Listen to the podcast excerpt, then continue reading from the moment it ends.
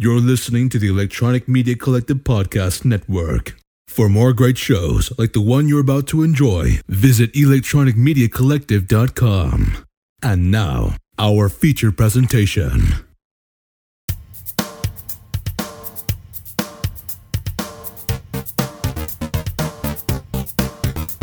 Welcome to the 1980s movie graveyard, the show that lets forgotten movies have one last chance to shine.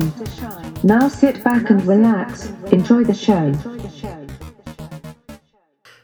Hello and welcome back to the movie graveyard. Welcome back to the uh, the tying up loose ends uh, summer theme that we have going on here.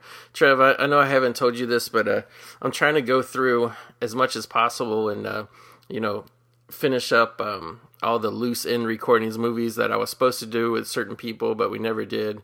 Uh, last week I did Poltergeist, which I, I, was supposed to do like a year ago. I finally got that in the can, and then uh, you and me, we originally did our best films of 1981. Like I couldn't believe this has been like two years already. But at the tail end of that, we said, oh, you know, there's so many horror movies. We need to do a special just on the horror movies in 1981.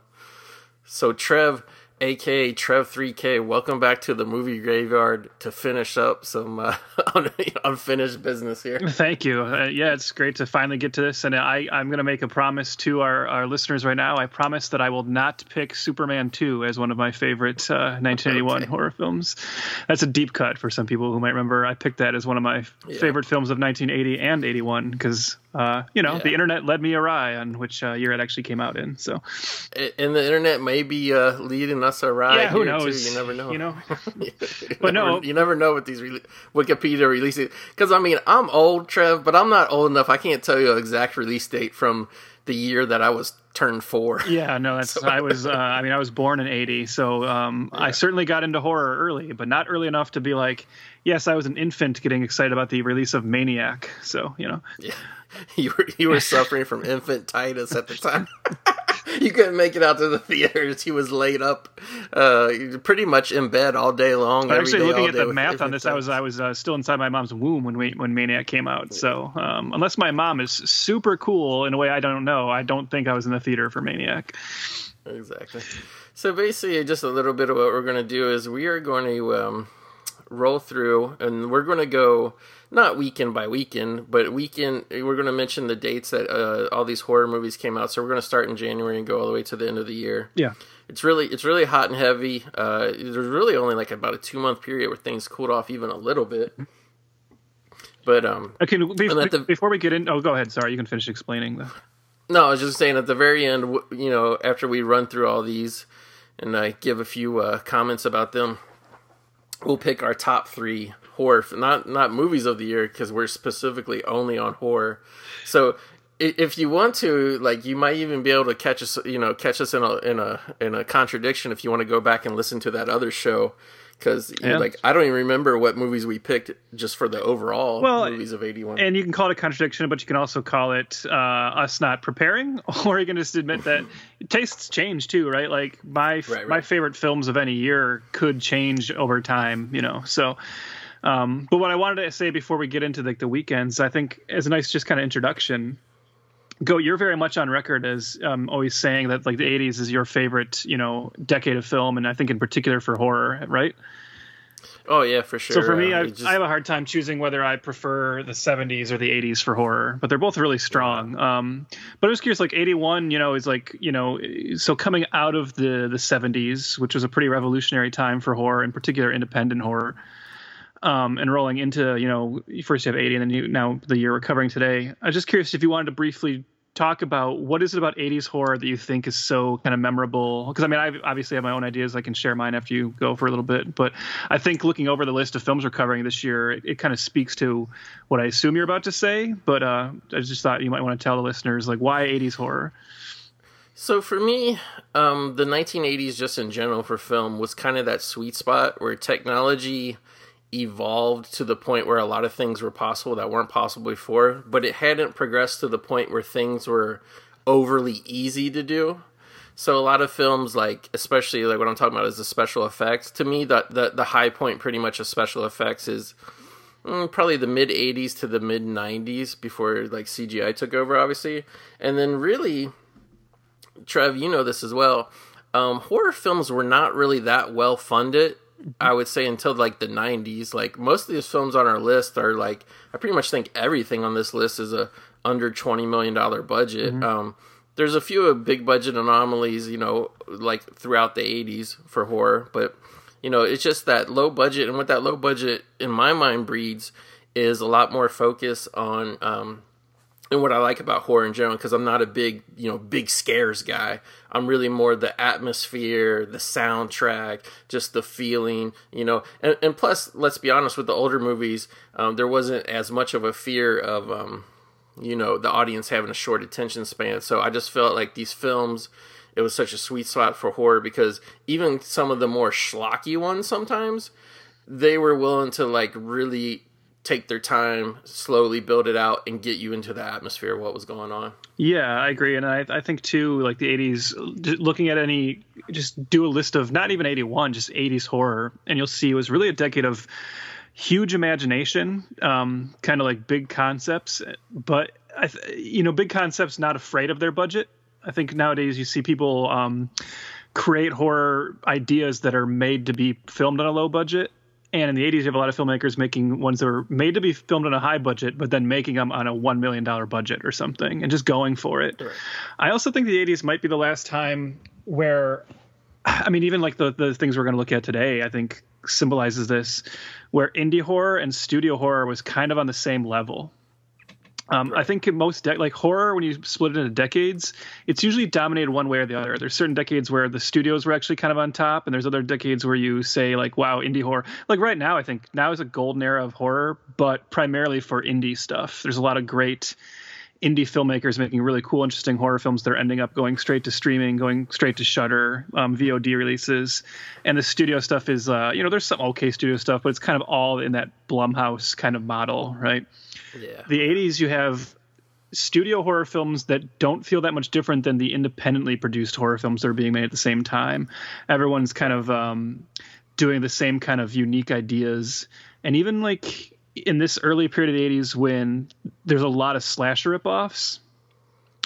It's just so different than today. I think when today a genre gets hot and people start creating carbon copies of it, they're usually not very good or interesting but there's just something about the slasher cycle where even the worst ones are entertaining to a certain degree um, because these filmmakers just had i don't want to say had nothing to uh, prove. That's like kind of the opposite right? They were they felt like they had everything to prove but some of them didn't know what they were doing and that would ultimately make it even more entertaining.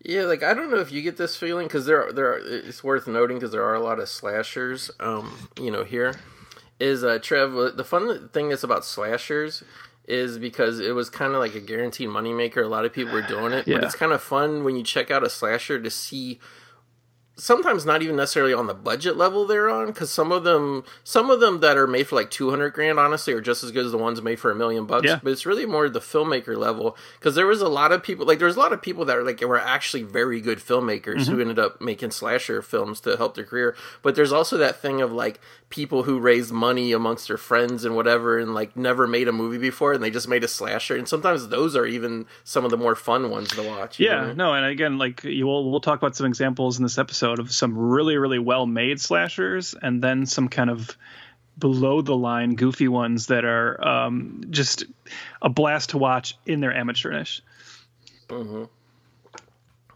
so yeah before we start going week weekend by weekend you know obviously this is a time where uh, a lot of us have a little more time than usual to watch some things. Um, I kind I kind of went wild and took advantage of some discounts my uh, TV provider had on some movie channels. So I've been catching up on a lot of old shit. Uh, is there any like o- old movies that you've recently discovered for the first time, Trev? Like from the either the 80s or 90s or even earlier? Um, no, I mean I'm about to do a deep dive into a lot of. Uh, speaking of slashers, I'm about to do a deep dive into a lot of old giallo films. Um, so giallos are the uh, the 60s and 70s Italian films that are kind of you know proto slashers, um, like Mario Bava's Blood and Black Lace and um, Bird of the Crystal Plumage and Deep Red from Dario Argento. Um, you know, a genre that really like led to the slasher film. Uh, I've recently noticed that Amazon Prime has like a lot of those on there, and I got really excited as I went down this rabbit hole of just adding more and more to my watch list. So in the weeks ahead, that's kind of one thing I plan to do is just kind of have some Giallo nights uh, and really dive down. Nice. But in terms of like revisiting old stuff, um, I will say because it's certainly something that is worth talking about on, on this show. Uh, Joe Bob's Last Drive-In has come back on Shudder. Yeah. And I've been uh, watching that, and I got a chance to rediscover some films that I hadn't seen in a while, like Brain Damage. Um, he did Heathers, which was really exciting because Heathers is a movie I love, and I know you love it too. But I realized I hadn't watched it in, in years, and it was really fun to um, get to go back to that. Um, and then even something like pure trash, like Blood Sucking Freaks, you know. Um, yeah. so yeah, it's been very exciting to have Joe Bob back. It's the perfect time for him to be back because, like you said, we're all just kind of stuck at home and um, you know, quarantine and feeling isolated, and then to get to spend Friday nights watching a double feature with like a, a, horror host that feels like an old friend, and then getting on Twitter and and you know following along with all the other people watching. It's it's been great. Yeah. By the way, did, did you? I think Joe Bob did Chopping Mall. He did. He? Yeah. Mm-hmm. Yeah. Did you happen to catch that episode? Yeah, yet? yeah. I saw. I, have watched the whole uh, whole season so far, and yeah, I really want to see it. Mm-hmm. And like once these little discounts, I think I got till September, and then once those discounts, like I'm finally going to go through and binge through. Also, Trev, um, there's um one thing I really want to watch on Shudder too, a series about cursed films. Have you happened happen to watch that one yet? I did watch that. Yeah, um, it's it's pretty enjoyable. There's only five episodes. So they did the ex- they started with the Exorcist and the Omen, and I actually think those are the two worst episodes. Um, mm. Partly because, especially with The Exorcist, I felt like it had no new information. I think that's a film that's been talked about to death at this point, in regards to all like the you know the real mystery behind it, and then you know all the stories about people fainting in the theater when they saw it and everything. Um, yeah, but they also kind of okay. those episodes kind of got me worried about the show a little bit because the Exorcist episode goes on a deviation for a few minutes where they actually go to like a real exorcist and show him doing you know, allegedly real exorcisms, and it's just so corny and uh, unbelievable. And I was like, well, why is the show doing this? And then even the Omen episode spends a lot of time talking about like the theology of the Antichrist, and it was, uh, you know, I was just kind of more there to hear about the films so I was like, eh, I don't know about this show. But then the the next three episodes really nailed it out of the park. Um, so then they did um, Poltergeist, which was really really good. In particular, uh, a very powerful a moment where uh, Dr. Gary Sherman, who did the third film, kind of tells this the story of Heather O'Rourke passing away and the complicated you know backstory of him having to go back and finish a film that nobody wanted to work on anymore. Uh, then they did The Crow, and that was a very very you know powerful strong episode too and then the last episode which has probably got the most hype to it um, maybe you've seen some of the debates is the uh, the twilight zone episode um, I haven't heard that. Yeah, so they actually, I, and I, they they show the footage, which I mean I had seen before. It's been kind of floating around out there in the ether, anyways but they what they didn't do is they didn't put any kind of warning on the episode that they were going to show the footage of the accident. Mm, no, and yeah. I thought that's where they they probably should have. You know, there probably should have just been a little thing oh, yeah. up top saying, "Hey, just so you know, this footage is in the episode." Not, I don't believe you can really see much, but even just the idea they're watching it, I think is pretty rough on some people. But I I was in particularly impressed by that episode because um, I learned. I mean, I'd always known about the accident, but I certainly learned things I didn't know and it was also the first time I've ever I've ever seen anything made as a part of the horror community community, you know, something that's like on Shudder and made for Shudder that didn't just give John Landis a pass on it. You know, it really right, right. it really kind of went into how yeah, this is there's some accountability here that we as a fandom should be talking about with this guy, and uh, that was kind of refreshing because um, I feel like very often. Um, you know, John Landis is a figure. I have, I like most horror fans, I'm sure. Uh, I have my own complicated feelings about him because of this, but you know, you, yeah, you still see him invited onto every horror documentary, every horror podcast, and everyone kind of just uh, never brings it up. Let's he, he's treated as like one of the heroes, and it's just it's just odd what we which filmmakers we choose to shun and which ones we we don't. You know. Well, you, you know what's so strange about that too is um, I don't know if it's because just the internet wasn't around and all that kind of thing um, to constantly kind of remind you, remind you. Like when I was a kid, even when I went to see the Twilight Zone movie, I knew there was an accident on set. I knew Vic Morrow had passed away. I don't think I knew the full details of it, and I knew the kids passed away too, but I, don't, I don't think I knew like all the details and mm-hmm. the whatever. But uh, you know, I went and saw all those Landis movies through the '80s and '90s. You know, like um, what's called Coming to America, Innocent Blood. Like I went and saw a lot of John Landis movies for a long time, and like. I, like I just didn't know either know about that or I've forgotten about Yeah. that. So it's it was really like I'd say the early two thousands where I start like really seeing it brought up a lot online and went back and really kind of read Yeah. you know kind of what happened and then you know the the subsequent trials and whatnot and yeah I know it's like I don't I, don't, I mean I think that and the uh, the Victor Salva situation are probably the two most tragic things and Yeah, I mean, you know for modern horror fans you know yeah, that's both of those would be just flat out career enders today, you know, Yeah. and the fact that they uh, they went on um, to do more afterwards is like you said, and like and to like and I agree. I mean, for a long period, I just I liked John Landis, and like I said, I, I kind of had heard about stuff about the Twilight Zone accident, but it wasn't like I didn't have an idea of like the culpability of anybody in it, you know. right Yeah. Like you, like, you just always hear accident and you just think oh wow you know that's a horrible thing what happened but Mm-hmm. Yeah. you know Yeah. But yeah, so um, I caught a couple old joints. Well, actually, three old joints. So I'll just mention them briefly. The first one, uh, I was just curious if you ever heard of this movie, Trev. It's called. It's from 1988, uh, called Spellbinder. I Um, no. I mean, it sounds like maybe something I probably saw in a video store back then. Yeah. Yeah. Like I've never heard of this movie, and I was like, oh shit, it was available on demand on my cable, so I downloaded it and watched it. And uh, so basically, the setup is uh, young Tim Daly and uh, good old what's his name, Rick Rossovich. There are some young lawyers coming out of a you know hard day of playing a pickup basketball game at like a sports recreation place, and they come out and they find some guy kind of looks like a younger, better looking evil version of Steven Seagal in a black trench coat and a ponytail, whipping the shit out of a young and beautiful Kelly Preston. So of course they got to save her. You know what I mean? So Tim Daly uh, brings her home. You know, the first night they make love. It's just a, a whirlwind romance, and, and they're inseparable. But it turns out it wasn't just a crazy ex boyfriend. Uh, she's actually wanted by a uh, a coven of witches, and she has her own mysterious past. And uh, I won't say too much about it, but it's a witchcraft thriller, and it's kind of notable because you know, like a big chunk of the movie, uh, you know, has like I guess your believability of like what Tim Daly's like, you know, trying to go with and shit and put up with is just like Kelly Preston is just so hot, he can't let her go. You know what I mean? He just. you know, multiple lovemaking scenes, whatever. And, it, and the thing that's interesting about it is it being such a old, long ago movie.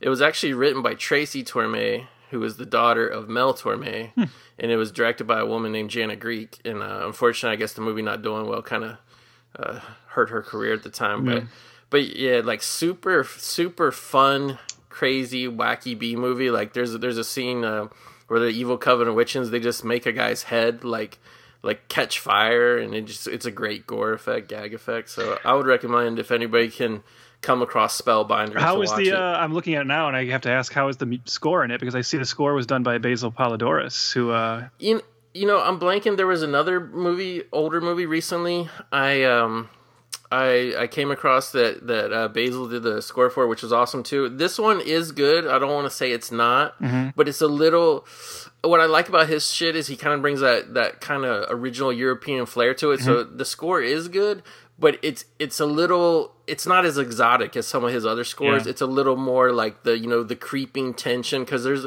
there's a lot of scenes where like Tim Daly's kind of being stalked and he's looking around and he don't know who's following him and that kind of shit going on. So it's a, it's a little more like a traditional suspense score. Yeah. Very good, but you know, I, I just like the movie. It was fun. you know, the filmmaking was good. If people are wondering why I bring him up, I mean, I just so I know like he did the scores for uh, like RoboCop, um, Conan the Barbarian, and Starship Troopers, all three of which are just fantastic themes, you know, that are like burned into Yeah. my brain. So Yeah, so I really recommend anybody check out Spy Spybinder. I, I actually was shocked to find out it's actually out on Blu-ray. I think just one of those kind of bare bones Kino over twenty dollar Blu-rays, but if, if uh, it might be playing a couple different places.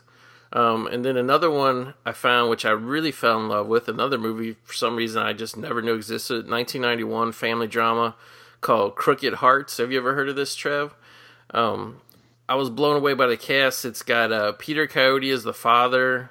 Um, the children are played by Vincent D'Onofrio, Peter Berg, a really young uh, Noah Wyle, and a very young uh, uh, Juliette Lewis, and it's just this family, and it's like pretty much. Um, it kind of starts out. You think it's going to be this quirky, lighthearted family drama with Peter Berg coming home from college, having dropped out, kind of you know picking himself up. Also, he starts dating a very quirky and weird uh, Jennifer Jason Lee in it, but but the movie actually gets gets very serious as it goes along because there's a whole pretty good subplot with um, Vincent D'Onofrio trying to kind of reenact uh, revenge on the father, played by Peter Coyote, because there's been a long standing affair that you know the father had that would that really kind of adversely affected the the family, and then the way the story kind of wraps up, it the you know just kind of the specter of this affair that you know some of the kids let it go, but Vincent D'Onofrio couldn't. So I don't know. I just I was like I didn't never heard the movie and I found it I think it's currently playing on like I believe right now you can watch it on Epix, Hulu, and I believe maybe even Amazon Prime. So if anybody likes a good kind of indie feeling, quirky early '90s drama, I recommend Crooked Hearts. Cool. It's funny too because when you watch the trailer, Trev, uh, you you think you're in store for a whack ass comedy. You, yeah, you think mean, it's going to be the, silly. The poster looks like that too that I'm looking at right yeah, now. Yeah, it, it, it's not. It gets you know I don't want to spoil it because because I was able to go into the movie completely fresh. You know what I mean? Mm-hmm. But um, and then the third one was actually kind of another family drama that I liked a lot. Um, a movie I always knew existed, but I'd never seen was the uh, can't remember if it was ninety one or ninety two uh, movie Crisscross with Goldie Hawn. You probably remember that one, Trev. I, I mean, I, I don't believe I've seen it, but I, that's the first one you brought up that I've heard of, at least. So yeah, yeah. so it's set in nineteen sixty nine, Key West, Florida. Uh, the real main character of the movie is a twelve year old boy, uh, Goldie Hawn's son and uh, the father was a, a, traumatized Vietnam veteran. Um, he was actually like a pilot. He accidentally blew up a school for kids on a bombing run. So the the dad ran away from the family. So it's pretty much this young boy who's like very much a, you know, a street smart, like you know, raising himself kid. You know, him dealing with like this whole kind of fucked up thing. It just it's just a really good coming of age movie, kind of harder edge coming of age movie the I looked it up. The kid who's in it, the twelve year old boy, like he never did anything else, and he's he like I thought I was going to like watch it and like watch it in two or three parts. Like I pretty much just watched it all the way through. Like it, it just held my interest. This kid, you know, just being a raw talent. Like I don't know. I, I thought he carried the movie really good, and Goldie Hawn's really great in it too. Arliss Howard, I think. So. Yeah, Arliss Howard's in it too. So yeah, crisscross. Don't sleep on it. Cool. And I think that was another one that was available at a multitude of places. So if you have some uh, streaming services out there, check them out.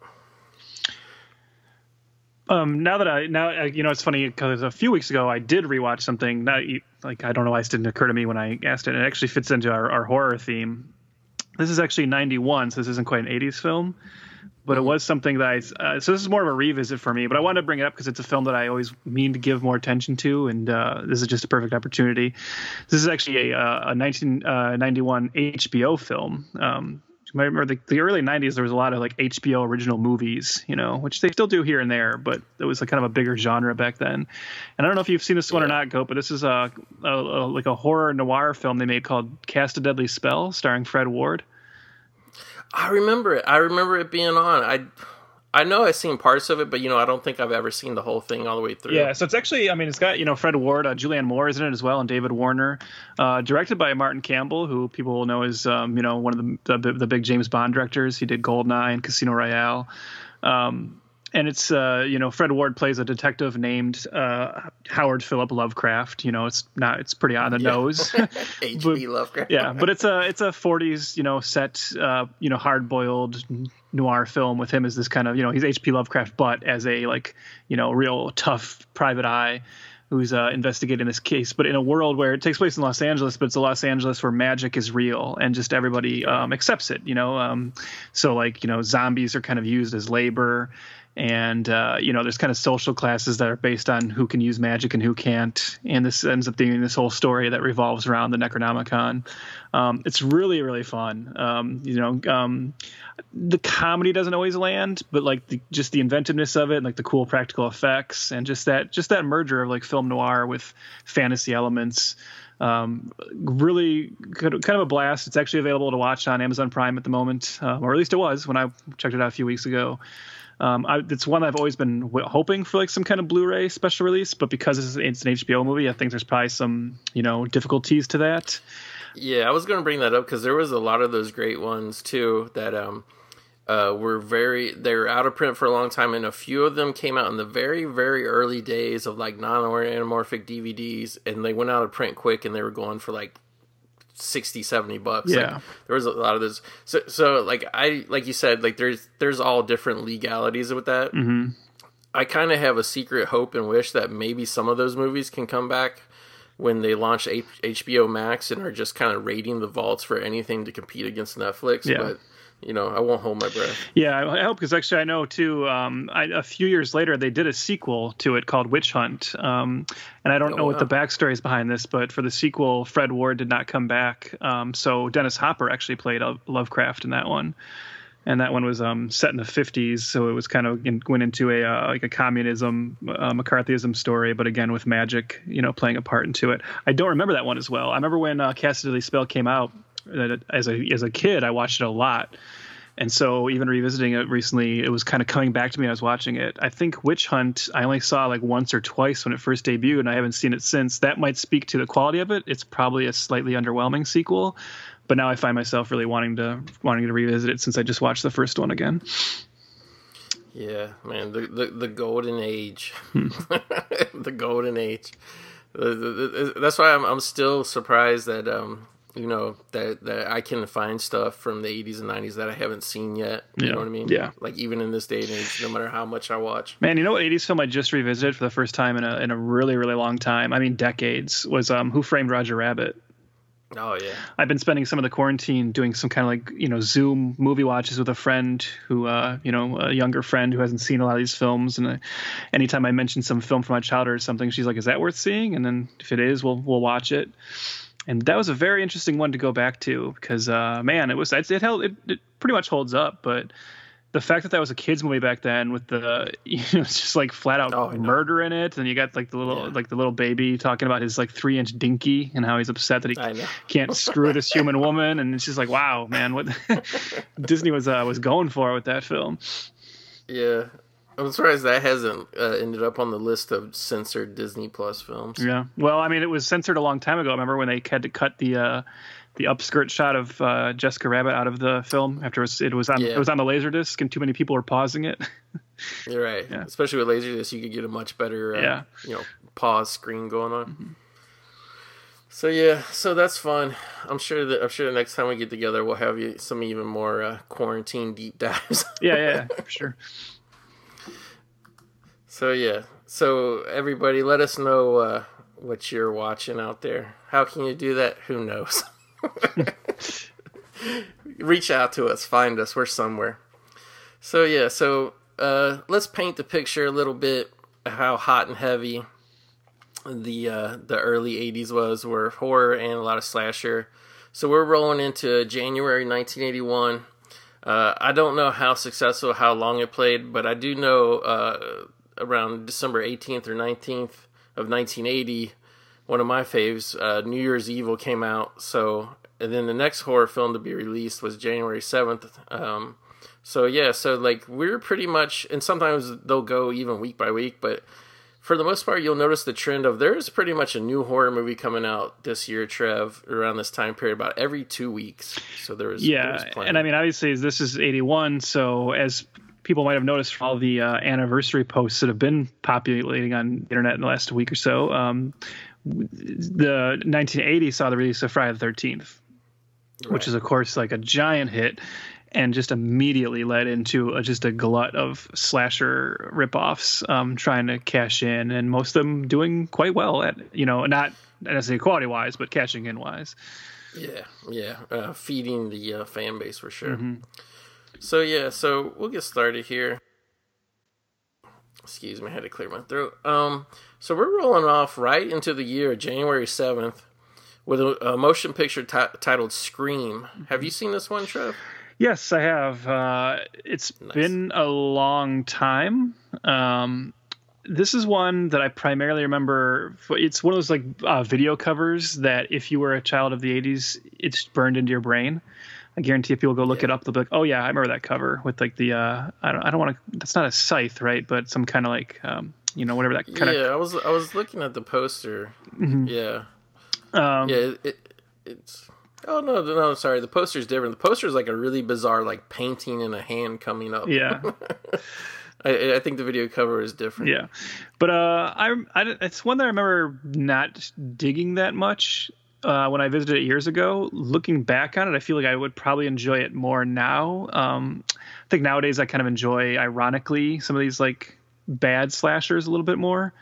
Uh, what I know about this one is um, it's kind of like set in this like old west town, and uh, yeah.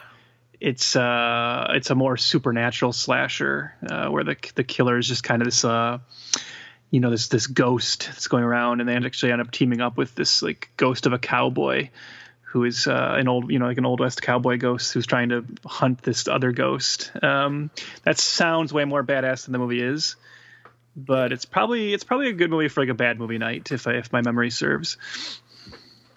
Yeah, I, I I think I actually for the first time discovered this movie when we were doing the 1981 you know year in movies or whatever, and uh yeah like I mean really nobody of of of note cast wise is in it. Mm-hmm. Um, I just was brought into the. Uh, you know, intrigued by the storyline of people going on a camping tour of the Rio Grande, spending a night in old ghost town. Mm-hmm. Sounded pretty cool.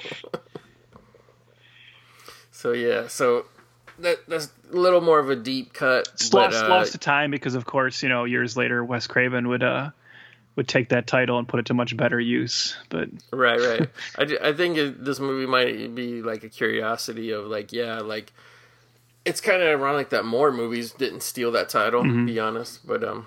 Yeah, exactly 15 years later. It felt like it was like 40 years later that Wes Craven Scream came out, but it was only 15 years. So January 14th, and I would have to think this started in a limited release, but maybe I'm wrong. But January 14th, we really start getting the meat and potatoes of this year in horror trev with the release of uh, David Cronenberg's Scanners. Yeah. Um, how do you are you a Scanners fan?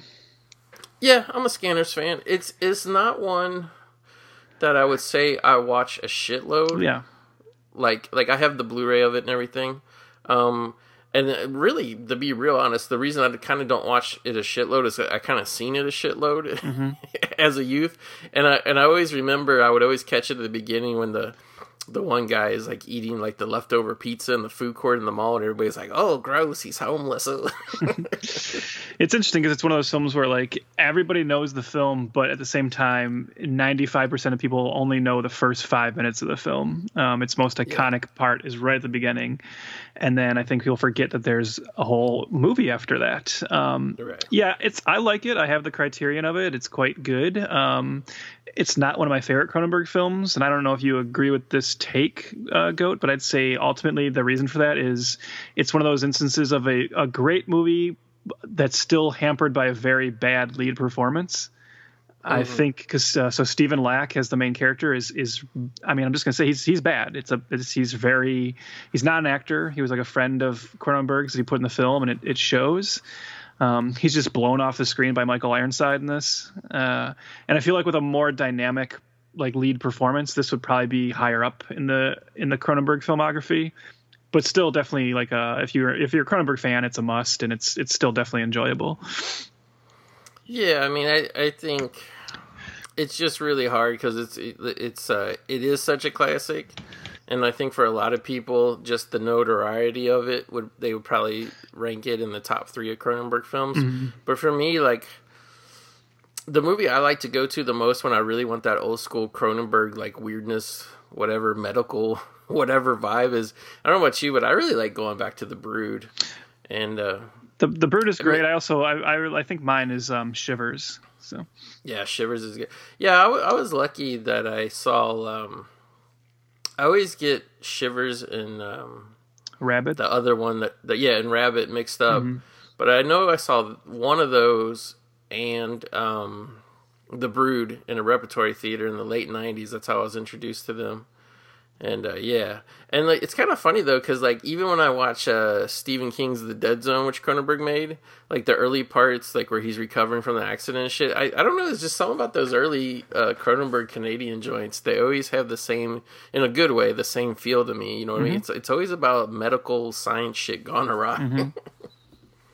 He does. He does. Yeah. He does dread better than a like a lot of other filmmakers. Just that kind of yeah. that slow creeping dread that comes into his films with even like the droning score and everything. Um, it's uh, yeah, there's definitely a, a vibe to him. Um, I've always been sad that he kind of got to a point where he just completely walked away from horror. I don't begrudge him it because obviously you're allowed to, but uh, I always wish he'd come back Yeah. and done like one more. You know. What do you think his transitional film where he really stepped out of it? Because I know he did some weird shit afterwards, but to me, Dead Ringers was kind of the true swan song of like the OG Cronenberg. Yeah, I mean, like you said, he would step back from time. You know, like films like Spider and eXistenZ have horror elements, but um, you know, one Same with Crash, really. Yeah, but I mean, once you get to the point where he's doing, you know, like Eastern Promises and History of Violence, which don't get me wrong, I love. I mean, History of Violence is, Mm-hmm. Yeah. is in my top three Cronenberg. But uh, yeah, it's it was clear that he was just kind of putting that behind him, and I think you know you'd even hear him say in interviews he just had nothing more interest. He had nothing more to say with the horror genre. So fair enough. know.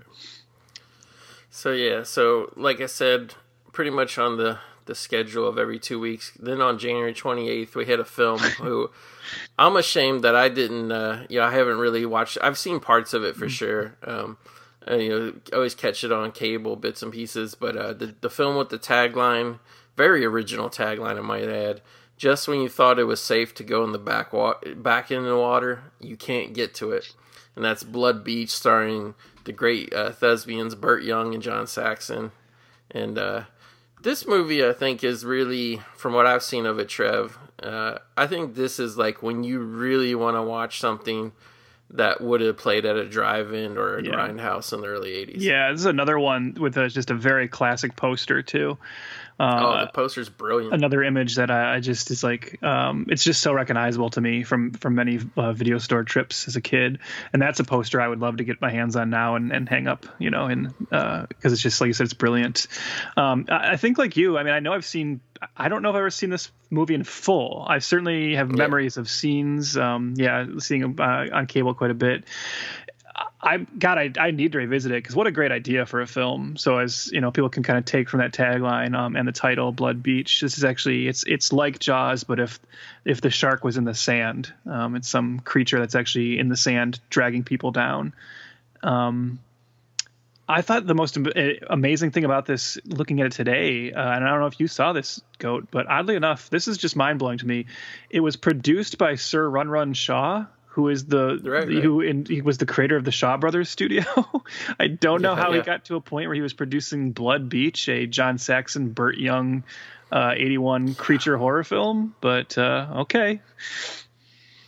I mean, the the only thing I can think of is is maybe he was just wanting to like kind of branch out more into more global things, Mm-hmm. and um, I mean, this would have really been a um, you know, I would think for the most part, uh, you know, I haven't seen the box office numbers, but I think this would pretty much be a uh, you know a safe uh, financial investment. Yeah. you know what I mean? Yeah. and and they totally got the because most of the clips I remember seeing it is like the scenes where like Burt Young and John Saxon are like arguing and shit, or they're like getting all bug eyed about like seeing people get like you know sucked into the sand and all that shit. But yeah, so yeah, Blood Beach, another kind of cult classic, which is uh, I would say really like to me. From what I've seen, is really become more of a cult thing. I'd say in during the you know the last ten to fifteen years of this whole retro movie podcast era because I've seen a uh, uh, listened to a lot of shows talk about it. Yeah. So yeah. And then also for January 28th, this is a little controversial. We're not sure. We did our research, but we got conflicting uh, reports. But we have the, I guess, would be the um, possibly the um, uh, North American release of Zombie 2, aka Lucio Fulci Zombie, which came out in Italy in 1979. Some places have it listed as coming out in America in 1980 Yeah. um, per, or, or I should say, uh, not necessarily America, but English language markets, 1980. But this is still in January, so it's possible. Yeah. maybe it got a wider expansion or Yeah, I mean, or something. you have to remember back then we were still in the era where some movies, especially you know, um, indie films or international pickups, were still kind of doing that that '70s um, release, you know, strategy of coming out in markets, you know, being released in, you know, the Northeast market at one time and then rolling across the U.S. So it's, it's quite possible this was coming out in different areas of the U.S. at different times. So somebody, some part of the U.S. might have got it for the first time in '81. Yeah. Um, I mean, if it's here, we should talk about it briefly. Zombie is awesome. I uh, I'm a am a yeah. huge Fulci guy. Um, so this is uh, you know one of his um, more notable films. Not to me, not not his best by any means, but obviously one of the most iconic posters and taglines, and uh, a film that you you know you have to be patient with it quite a bit. The all, most of the action is confined to the last 30 minutes or so. But, Yeah. but once you get to those 30 minutes, man, is it just a great, uh, incredible gore fest. And then even before that, you know, you got, of course, the classic zombie versus shark scene, um, Yeah. one of the best eye impalements ever on screen, and just an in- Probably the best. Yeah. incredible, incredible score by Fabio Frizzi. Um, that is just, uh, you know, top notch in terms of horror soundtracks. So yeah, you know, uh, and for people who don't know, it's this, it's an unofficial sequel to Dawn of the Dead, which was released in Italy Right. as Zombie. Um, there, they don't care about copyright laws, so they just make fake Mm-hmm. sequels all the time. Um, ostensibly, this is they made a fake Jaws. yeah. Ostensibly, this is really meant to be like a prequel to Dawn of the Dead, showing how the the zombie invasion came to the U.S. Um, but yeah, I mean, I don't know. I don't know why I'm talking about this much. If you're a horror fan, chances are you've seen this, and particularly if you're into the zombie genre, this is one of the classics. Yeah. So yeah, I, I would think I would say for me, even though I like I was so blown away by the zombie versus shark moment, and I always loved the eye impalement. Just to me, the part of the movie that grooves the best is I just love the end part where like that that fucking droning music is playing. It's like, mm-hmm. dun, and then all the zombies are coming in. They're just like mowing them down, wave by wave, shooting them. Like I love that. Yeah, So yeah. So if it did come out in 1981, zombies huge thing. And yeah, like you did not have to wait long after uh, Blood Beach and possibly Zombie playing at your local uh, drive-in because on February 11th we had rolling in just in time for all them sweet ass uh, dates. We had My Bloody Valentine. What's your history with My Bloody Valentine, Trevor? Because I have to admit I was very, very, very late to this party. Always saw the, the it had a very memorable VHS cover, but for some reason never rented it, and I didn't even see it until I just blind bought the uh, original Blu-ray that came out of it, and I love it now. I think it's a really fun movie. yeah. I, I came to this one late too. It's either I came to it late, or I'm I'm guessing it was probably one of you know hundred slashers I rented in the um, you know late '80s, early '90s when I was just getting to be uh, I've probably talked about this before on this podcast, but I was lucky enough to um, live within walking distance of a really cool independent video store. And I'm sure we have other listeners who have this experience. Um, you know, when a video store is not corporate, it's pretty lax. And my mom had actually gone in there and put a note on her account saying that even though Trevor is only like, you know, 12 or whatever, he can rent R-rated films if he wants. they were like, fine. That's so I was, uh, you know, as a like many kids, kind of a latchkey kid, waiting for my parents to come home after school. I would just go rent. I just burned through that horror section, and I rented like every slasher back then, and they all became just a jumble. I probably saw my Bloody Valentine at that time, but I wasn't really conscious of it in a bigger way, really until about when the the, the remake was coming and revisiting it that at that point. Um, like you, I do I do enjoy it quite a bit now. I'm I am on record as liking the remake more. Um, I think it's one of the it's one of the Oh, more fun wow. one one of the more fun remakes of that era. But uh, but they're both good, and uh, My Bloody Valentine, you know, Harry Warden is a. I'm, I'm, it's just shocking that there weren't sequels to this, right? Because just the image of him Yeah. is just so one of the best looking slashers, you know. I, I mean, it's a simple costume. It is just a mining costume, but damn, it looks good on screen and, and very intimidating and very scary. I, yeah, I, I really enjoyed the remake as well. It just there's something about the original. It has a real, you know, what they what they called it back in that day with the slasher boom, the the Canadian carpetbagger kind of feel to it. I I don't know. I just Mm-hmm. Well, it it's, has it's a, the rare slasher where the cast is like um, adults, right? Which is Right, pretty right. interesting. Yeah. yeah they work in a, a mine obviously. Mm-hmm. Um, when you said you're surprised this one didn't get any sequels, I'm kind of surprised that remake didn't get any sequels. I mean, that's one of the all-time frustrations because that was a huge hit. Um, the writer and director were ready to do sequels. The the uh, uh, I know um, uh, the actor's name escapes me. The guy from Supernatural, he was down for it, and it was the studio for some reason who just decided not to pursue it, which was always mind-boggling to me. Um, yeah, I don't know. Studios can be really stupid sometimes, you know. Yeah, they really can. And again, and again, more just you know, my bloody Valentine coming out, doing real well. Um, right around the corner, coming up on March sixth. Um, I've actually seen this recently come up on a lot of people's lists as actually being the the scariest movie of 1981. Trev, and it's kind of like ironic because like I wouldn't know it, but it's it, it was actually a Disney release, believe it or not. And we're talking about the Devil and Max Devlin. Uh, the storyline is Elliot Gould plays a slumlord. Basically, uh, he gets killed, run over a bus. He goes all the way down to the depths of hell, and he meets the devil, aka Barney Satin, played none other, in a very chilling and terrifying turn. I mean, you could just see it when you look at the theatrical poster, played by you know none other than uh, you know the late great Bill Cosby. Yeah, um, who of course died, um, you know, early in the '90s, and we never heard anything about him ever again. Um, yeah. Yeah, Appar- Apparently, apparently he went blind very quickly and was never seen again. yeah.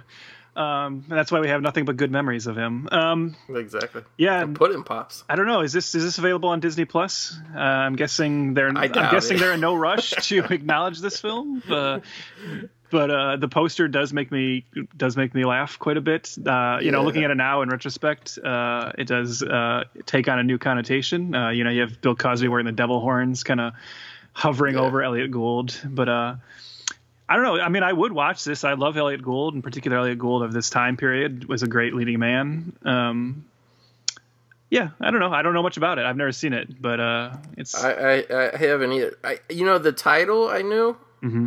and uh, but yeah, I'm I'm doing a, a search on Disney Plus right now on my phone. No results found for the Devil and Max Devil. and that's surprising. I do see on Wikipedia. This is interesting. It was apparently so. It says Jimmy Sangster conceived it in 1973, and it was supposed to be a Hammer film, a, hor- a Hammer horror film called The Fairy Tale Man, starring Vincent Price. And then it, then it went in a turnaround and eventually got to Walt Walt Disney, who said, "Well, let's get Bill Cosby, Elliot Gould, and make it into more of a comedy." Um, so, Yeah. all right. Who knew that Bill Cosby would be even more terrifying than Vincent Price? Mm-hmm. This also says that um, Bill Cosby had turned down a roles from off uh, from some roles from Disney before, and he his wife expressed reservations about him playing the devil because she didn't know if an African American actor should play the devil. Bill Cosby Oh. took the part because the role had already been played by whites primarily before this. Hmm, is that why Bill Cosby wanted to play the devil? I don't know. He was, he was breaking new ground. He probably did a lot of research too. Maybe this was it. Maybe this is where, this is where he lost his way. Got too deep into the research. Yeah. I mean, if you think about it, it was only a couple years after that, you know, him being such a method actor, as we all know, even more of a method actor than even Heath Ledger. I'm surprised he was able to pull himself out of this Yeah. and go on to become Cliff Huxtable just, what, two or three years later. So, Maybe in his mind, you know, it could be all subtext, but maybe Cliff Huxtable was the devil in that show. yeah. So, also on March 6th, um, another really well talked about uh, horror film, um, and I would have to think this would not be a wide release ever. The, the, the, either this this had to be, I would think, a platform release, slowly seeped around from market to market. But we're talking about the the greasy classic William Lustig's Maniac. Yeah, uh, another film just recently featured on uh, Joe Bob Briggs's show. Uh, he brought on Tom Savini as a guest to talk about the effects. Um, man, I'm going to lose so much 80s cred with your listeners when I say this is another film where I prefer the remake. Uh-oh. But uh, that said, uh, Maniac is of course. I mean, it's, it is it is a really great uh, exploitation film, and you just you just Joe Spinell in this movie is is um, next level. you know, it's it's a great performance, incredible Savini effects, and like you said. Uh, I've probably stated before on here how I love kind of any movie that takes place in New York in the 70s or 80s. That that just greasy, grimy, dirty New York feel, and this is one of the better ones at capturing that. Yeah, I mean, we're both going to go down the credibility toilet here because I have to admit, while I like this movie and I think it's good, like, it's kind of become more of a belo- beloved cult classic, I say, in the last 10 to 15 years. Because when I was growing up, Trev, this was really only known, I'd say, for being uh, like kind of like the early work of Savini. It wasn't known as being like a great movie.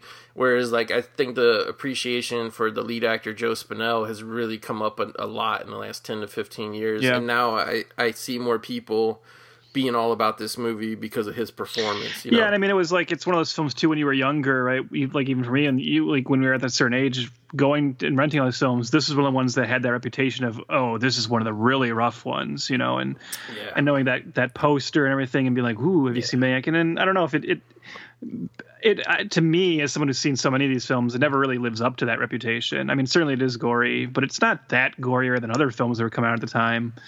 Um, and I guess you know, I it is this like exploration of this character's psyche, but it's pretty surface level.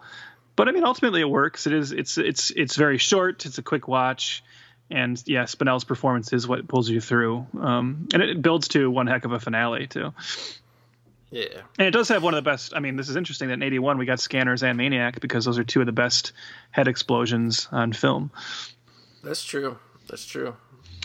Ma- Maniac over what was it? Six pounds of uh, shrimp cocktail Mm-hmm. was used in the special effect. Yeah, they said the car smelled so bad afterwards. They just they just threw the car into the river. They just dumped it. Oh, damn! In the river. Yeah, Like, We're talking about, like, not even like was- abandoned. Like I believe it was uh, Ryan Turek who recently on Twitter was because Joe Bob shared that fact, and Ryan Turek was saying, you know, we got to get some horror fans together and go start searching the river for that car. It's like this whole, it's got to be this horror community Oh, holy God, grail yeah. now. So yeah, and then hot on the heels of Maniac and the Devil Max Devlin, the the next week was uh, the uh, the Tobe Hooper Mm-hmm. uh, uh, minor cult classic, I say, The Funhouse. Yeah, which uh, which uh, yeah, it's I don't know if it's a movie. I remember it being played quite a bit on cable back in the day. But uh, even with it being one of the early kind of Scream Factory releases, I haven't heard too much buzz on the Funhouse, and I think it's kind of um, unfortunate because I think it's got a, a, a great monster slash villain in it. yeah. This is one that I've really come around on more in, in recent years. Uh, I was I didn't really like it when I first saw it uh, a long time ago, and uh, I don't even know what what was the impetus for me to revisit it. But uh, I, I now own the Scream Factory Blue. I've, I've come around on it, find it a lot of fun. I, I think ultimately it was that thing of I'm sure we've talked about Tobe Hooper before. Um, you know, the original Texas Chainsaw Massacre is one of my favorite films. Um, and Tobe Hooper's filmography is an odd one to me because it doesn't have the consistency of many of the other like you know so-called masters of horror of that era. And even partic- even to the point where there's no like he doesn't have a consistent tone throughout his filmography, so it's really tough to get a sense of what kind of director he is. And I think I definitely went through a period when I was younger where I, where I wished every Tobe Hooper film felt like Texas Chainsaw Massacre. And so the ones that were like a little goofier or felt a little bit more polished, I, I had kind of a, you know, I put up some armor against. But uh, as uh, as just a really fun slasher with a great, uh, you know, makeup design, yeah, I've, I've definitely come around on this one. And just like the carnival is such a fun setting too. Oh yeah, yeah. I, I think I'm a little um, higher on Tobe Hooper's uh, filmography than a lot of people, and part of it is to me that it was just kind of all over the place. Like the guy did straight up horror, he did kind of black comedy horror, he did um, kind of family stuff with Poltergeist and uh, Invaders from Mars. Invaders from Mars, like that. Yeah, it's a great movie. They, uh, yeah, yeah. Like I really loved it as a kid, and when it came out on Blu-ray, I snapped it up, and uh, it kind of was exactly what I remembered, and it was it, it was kind of. I think it's it's it's it's a movie, and there's not many movies that do this, but I think Invaders from Mars is intentionally hokey in a good way. Mm-hmm. If that makes sense. Yeah, no. Yeah, no. I mean, I'm with you. I mean, I, I, he's, I've, like I said, but I've been, I've been able to come around on that on his filmography more. Um, although Lifeforce, man, that's a movie where I wish, I, Oh, I always wish I liked it more than I did. Um, I've, I've given it so many tries, and I just, I find it kind of, I consistently find it more boring than it should be. Um, Yeah. There's certainly things I like about it. In particular, two things, uh, both belonging to Matilda May, but. Uh, of course. but uh, yeah, it's it's it's never quite as good as I want it to be every time I go back to it. But I have, but yeah, I love Invaders from Mars. I now really like Funhouse. Um, yeah, so no, I, I'm I'm with you. He's he's it's it's an interesting filmography. I I don't want to hold his last few films against him because I know he was really battling, you know, budgets and you know issues with creative control and things like that. And so that's too bad. But uh, yeah. I'm I'm I'm, I'm team Hooper. So Yeah, yeah. I I would definitely recommend to people the Fun House if if you want to watch kind of like a good nightmarish kind of fun slasher, and you know you're tired of watching Friday Thirteenth over and over and over. You know what I mean? So yeah, a week later we had this is a little more dramatic horror, but March twentieth we were rolling on with uh, Omen three, the final conflict, mm-hmm. which movie I enjoy a lot. Yeah. Um, this is the one where Sam Neill takes over the role of Damien, right, Trev? Yeah. Uh, here we go again. Let's see how if anyone has turned this off yet because of me. Let's see if I can get some more now. This this is uh, this is my favorite Omen film. I I, oh. I prefer this to the original uh, and Omen two, and I, and I, it's it's particularly because of not just Sam Neill's performance, which I think is really really good. Um, I'm a huge Sam Neill fan, and I love anytime he's in a genre film. In fact, I think I have every Sam Neill genre film on Blu-ray because he's got just wow. such a great track record in, in like horror and sci-fi right? When you look at things like possession and um, event horizon and jurassic park uh, when he went you know in the mouth of madness when he picks a horror film he picks good ones you know? And uh, yeah. and omen the great thing about omen 3 is it's it's the only omen film where damien is completely like driving the narrative and the you know actually is the antagonist right? Like he's not just right of this figure that other people are fighting over or just discovering his powers. He's fully in control now. He's the villain. He's you know t- trying to enact this plot to take uh you know to get kind of invested into the U.S. government, uh, and it's great. I mean, it's he's he's he's awesome in this. There's a really kind of I, I don't know if you remember if you watched it recently enough uh, go to remember this, but uh, there's a kind of a good comedic beat to it, dark comic where there's this kind of um, cult that's trying to take him out and every time they do just something goes horribly wrong and they end up kind of always getting like you know murdered as they're trying to kill him and i just always find that very funny uh, but yeah i really enjoy this one it's to me it's the, it's the peak of the of the omen trilogy yeah like like i have to say i re- i really enjoy it. it's been a few years probably i have i have the blu-ray set that horrible blu-ray set mm-hmm. but um but yeah, it's probably been about eight years, and I was late to this one. Um, I had seen I actually, for like all those years growing up, I had only seen the original Omen and then the remake, and then like I was like, oh, you know, the the remake actually got mo- you know more interested and revisited and everything, and uh, you know through Netflix DVD, how old school that is. You know, I did two and three, and um, yeah, I really like the series. Um, mm-hmm. I would say to me, the first two feel more like a horror movie, horror movie, where it's like, oh, this little devil, this little antichrist. Whereas what I kind of like the way Omen three kind of opens it up, it feels more like it's almost like, um, to me at least, I feel like Omen three feels a little less like a straight up horror movie and more like almost like a religious drama. Yeah. Especially with the way it kind of concludes in the end. Yeah. Uh, but but yeah, like like I I like the movie, but I'm kind of like I don't even think I don't even know if the movie would even work at all if it wasn't for Sam Neill's performance. Yeah, I can see that. I mean, uh, to, to, go back to something else you said though about the way it concludes, I'll, I'll give it that too. Is the nice thing about it is that I feel like this is rare in series of the time where it actually does bring it does give the whole trilogy a conclusion too right so that's nice too that right. actually feels like the end of the story that begins in, in the first film and I, I, and i like the conclusion i think it works so there's like a sense of a satisfying sense of finality to it um, and yeah it's definitely it's definitely driven by the sam neill performance he's got a couple monologues in it that are really powerful and uh, yeah, I mean, uh, you might be right, but the fact is, he is in it, and he's got most of the screen time. So, oh yeah, he's awesome. Yeah, yeah.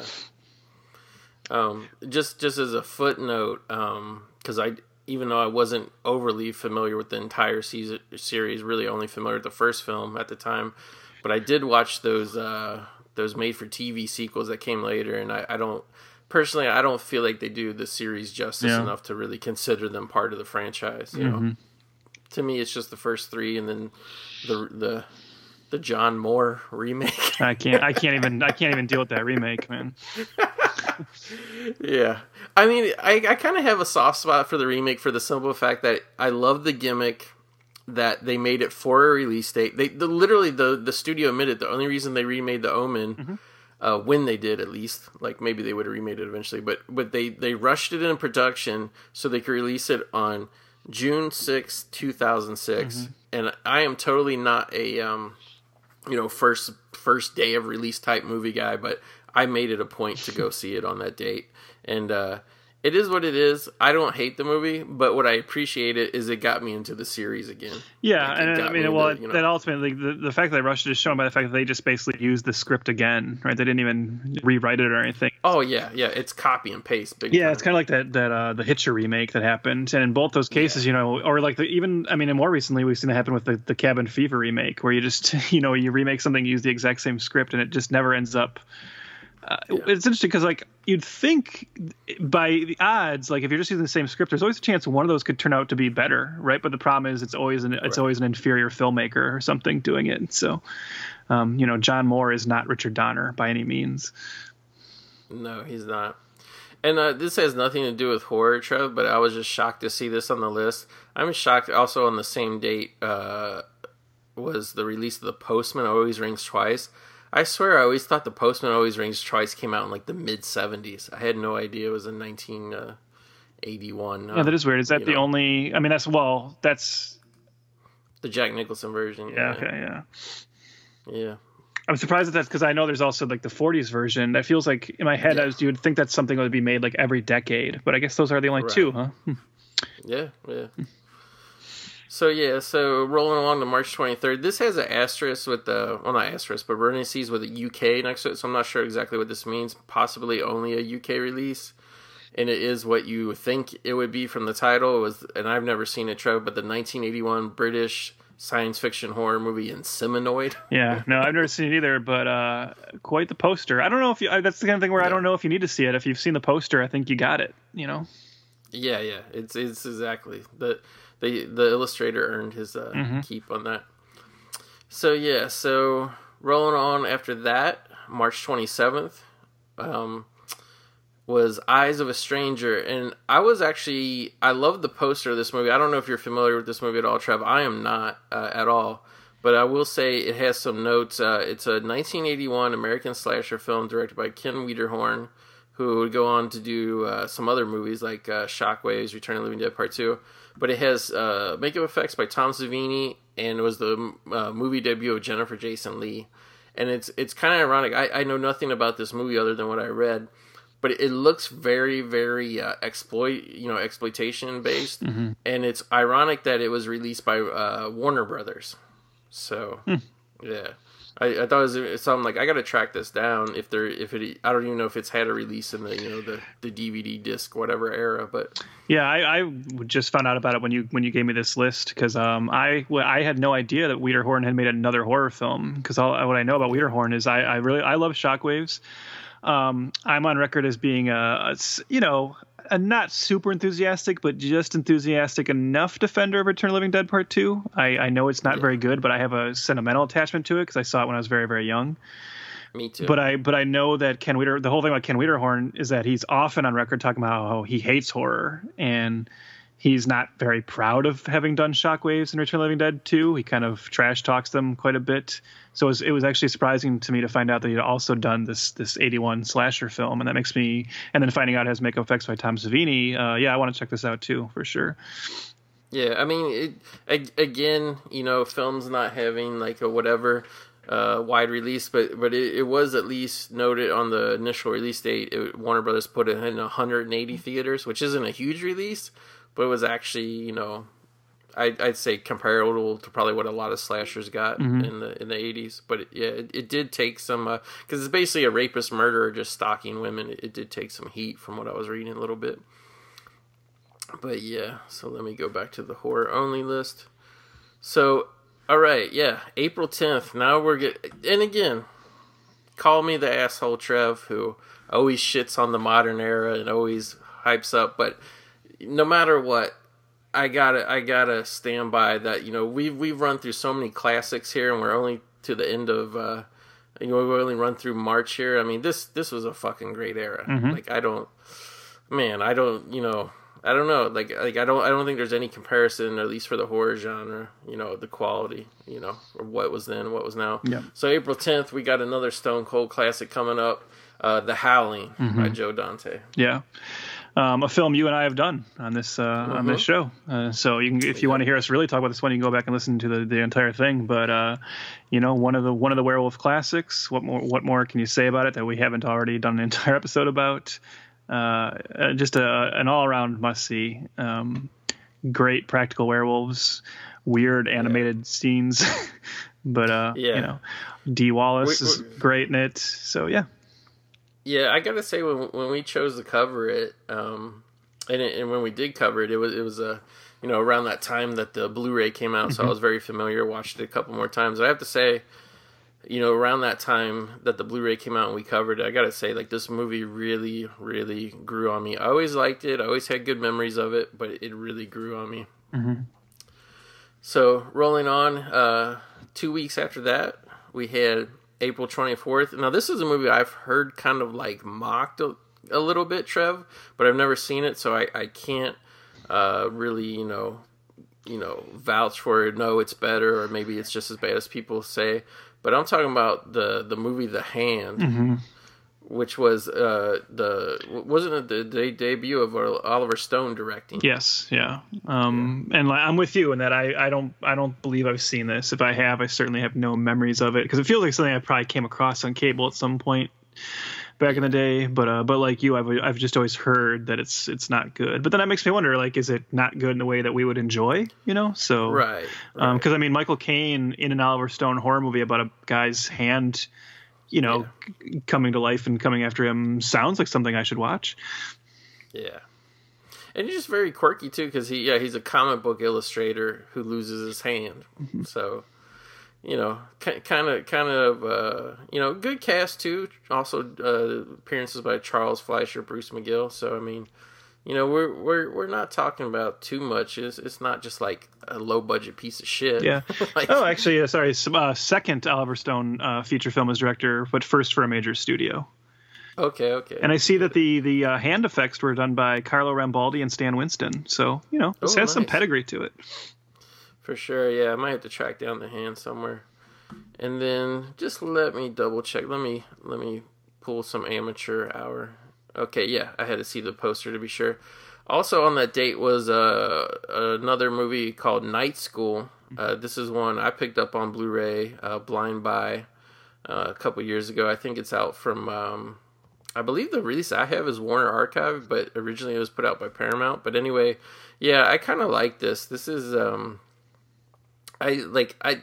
It's hard for me to talk about it uh, without giving the whole thing away, mm-hmm. but it, it's kind of a quirky mystery uh, revolving around a kind of dubious college professor and his relationships with students.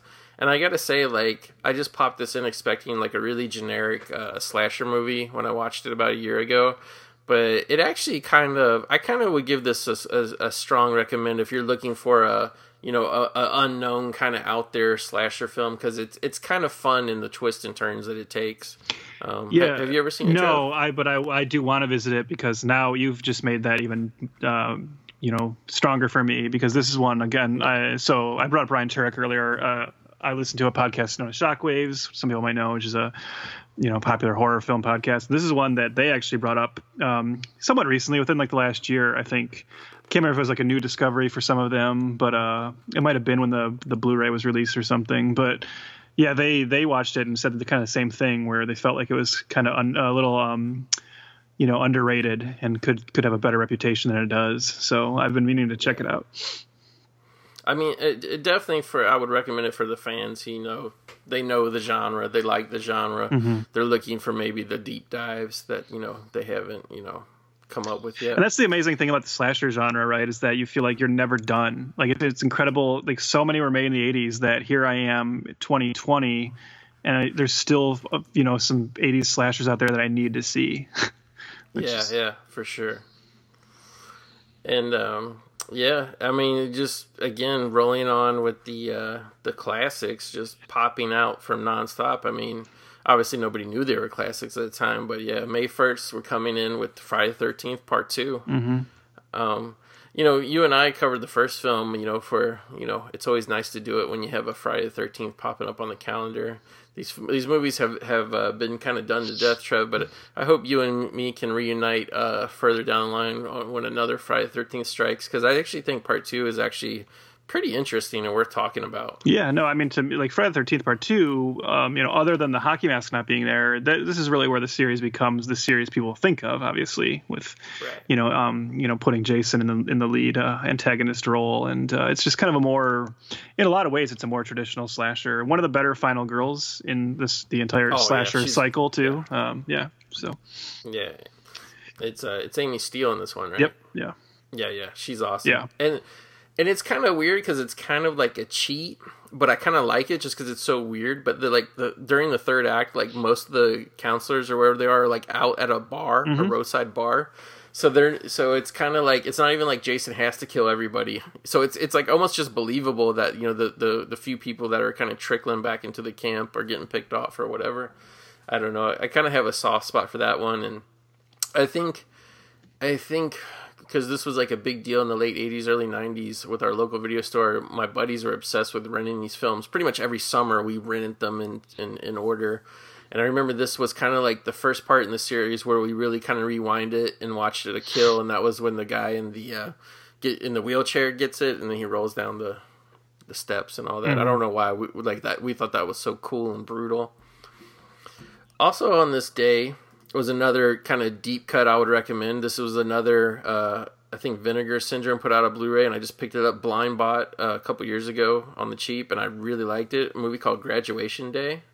Um, this is kind of like uh, those ones I was talking about, Trevor. Where it's kind of fun to see what people out of nowhere like will uh you know it, well at least at least it felt like out of nowhere just you know scrape up some money and make it make a cheap uh cheap horror movie you know and uh i really like this one because uh the kind of the adult lead in it is uh christopher george Ah, pieces. yeah, yeah, yeah.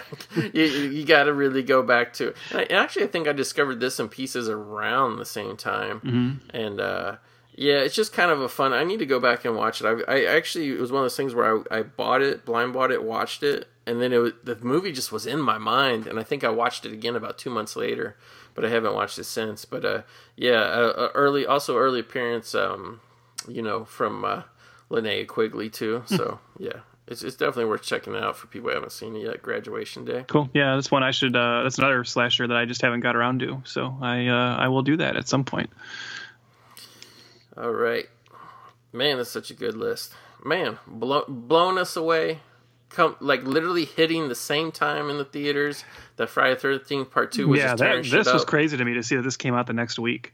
the next week the burning which is very similar uh, summer camp uh, killing spree cropsy i love this movie it, it kind of became a i didn't see it until it got its dvd release i rented it, rented it from netflix i never saw it anywhere for rent on vhs so i'm like probably like late 2000s probably like 06 07 whenever that dvd came out and this is one of my favorite slasher movies of all time Yeah, this is one where for a long time this was like a, a go-to deep cut of horror fans, right? I'm sure you remember that. Where like it was always the oh you were into slashers, oh you like Friday the Thirteenth, but you don't know about the burning. Right, so that was, but I think you plebe but I but I think over the last decade, it's finally earned the reputation it deserves in a in a bigger way. Um, hopefully, the Weinstein of it all won't uh, hurt that now, but uh, you know, because because it was actually a story by Harvey Weinstein. It was Bob Weinstein's first producing job. I think he wrote it too, right? Didn't Bob Weinstein write this? yeah Yeah, but yeah, you can- they, they, were all they were all up in. You can look past all that. This is this is one of the this is one of the high points of the slasher genre for sure. Um, I think the only reason it's it's it's not. It, I think the thing that always kept it from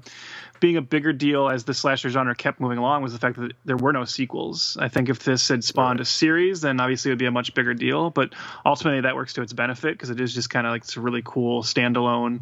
Uh, oh man, the Rick Wakeman does the music, which is incredible. Yeah. It's such a good score. it, it's it's actually a really well made movie. Yeah, I mean, it's- I it, I I kind of first uh, believe it or not, I kind of first dis- found out. Or I would say discovered it because I didn't get to see it, but I I kind of like first heard about it from Fangoria, where they used to do, remember Trev that skeletons in the closet little section Mm-hmm. where, where they would tell you all about. Um, like I never heard of the movie Clownhouse until they said uh, Sam Rockwell was in it, and then I never heard about the burning until they said Jason Alexander, Holly Hunter, Fisher Stevens, and then the I'm blanking on his real name, but the guy who played Mark Ratner in um, Fast Times at Ridgemont High was in it as well.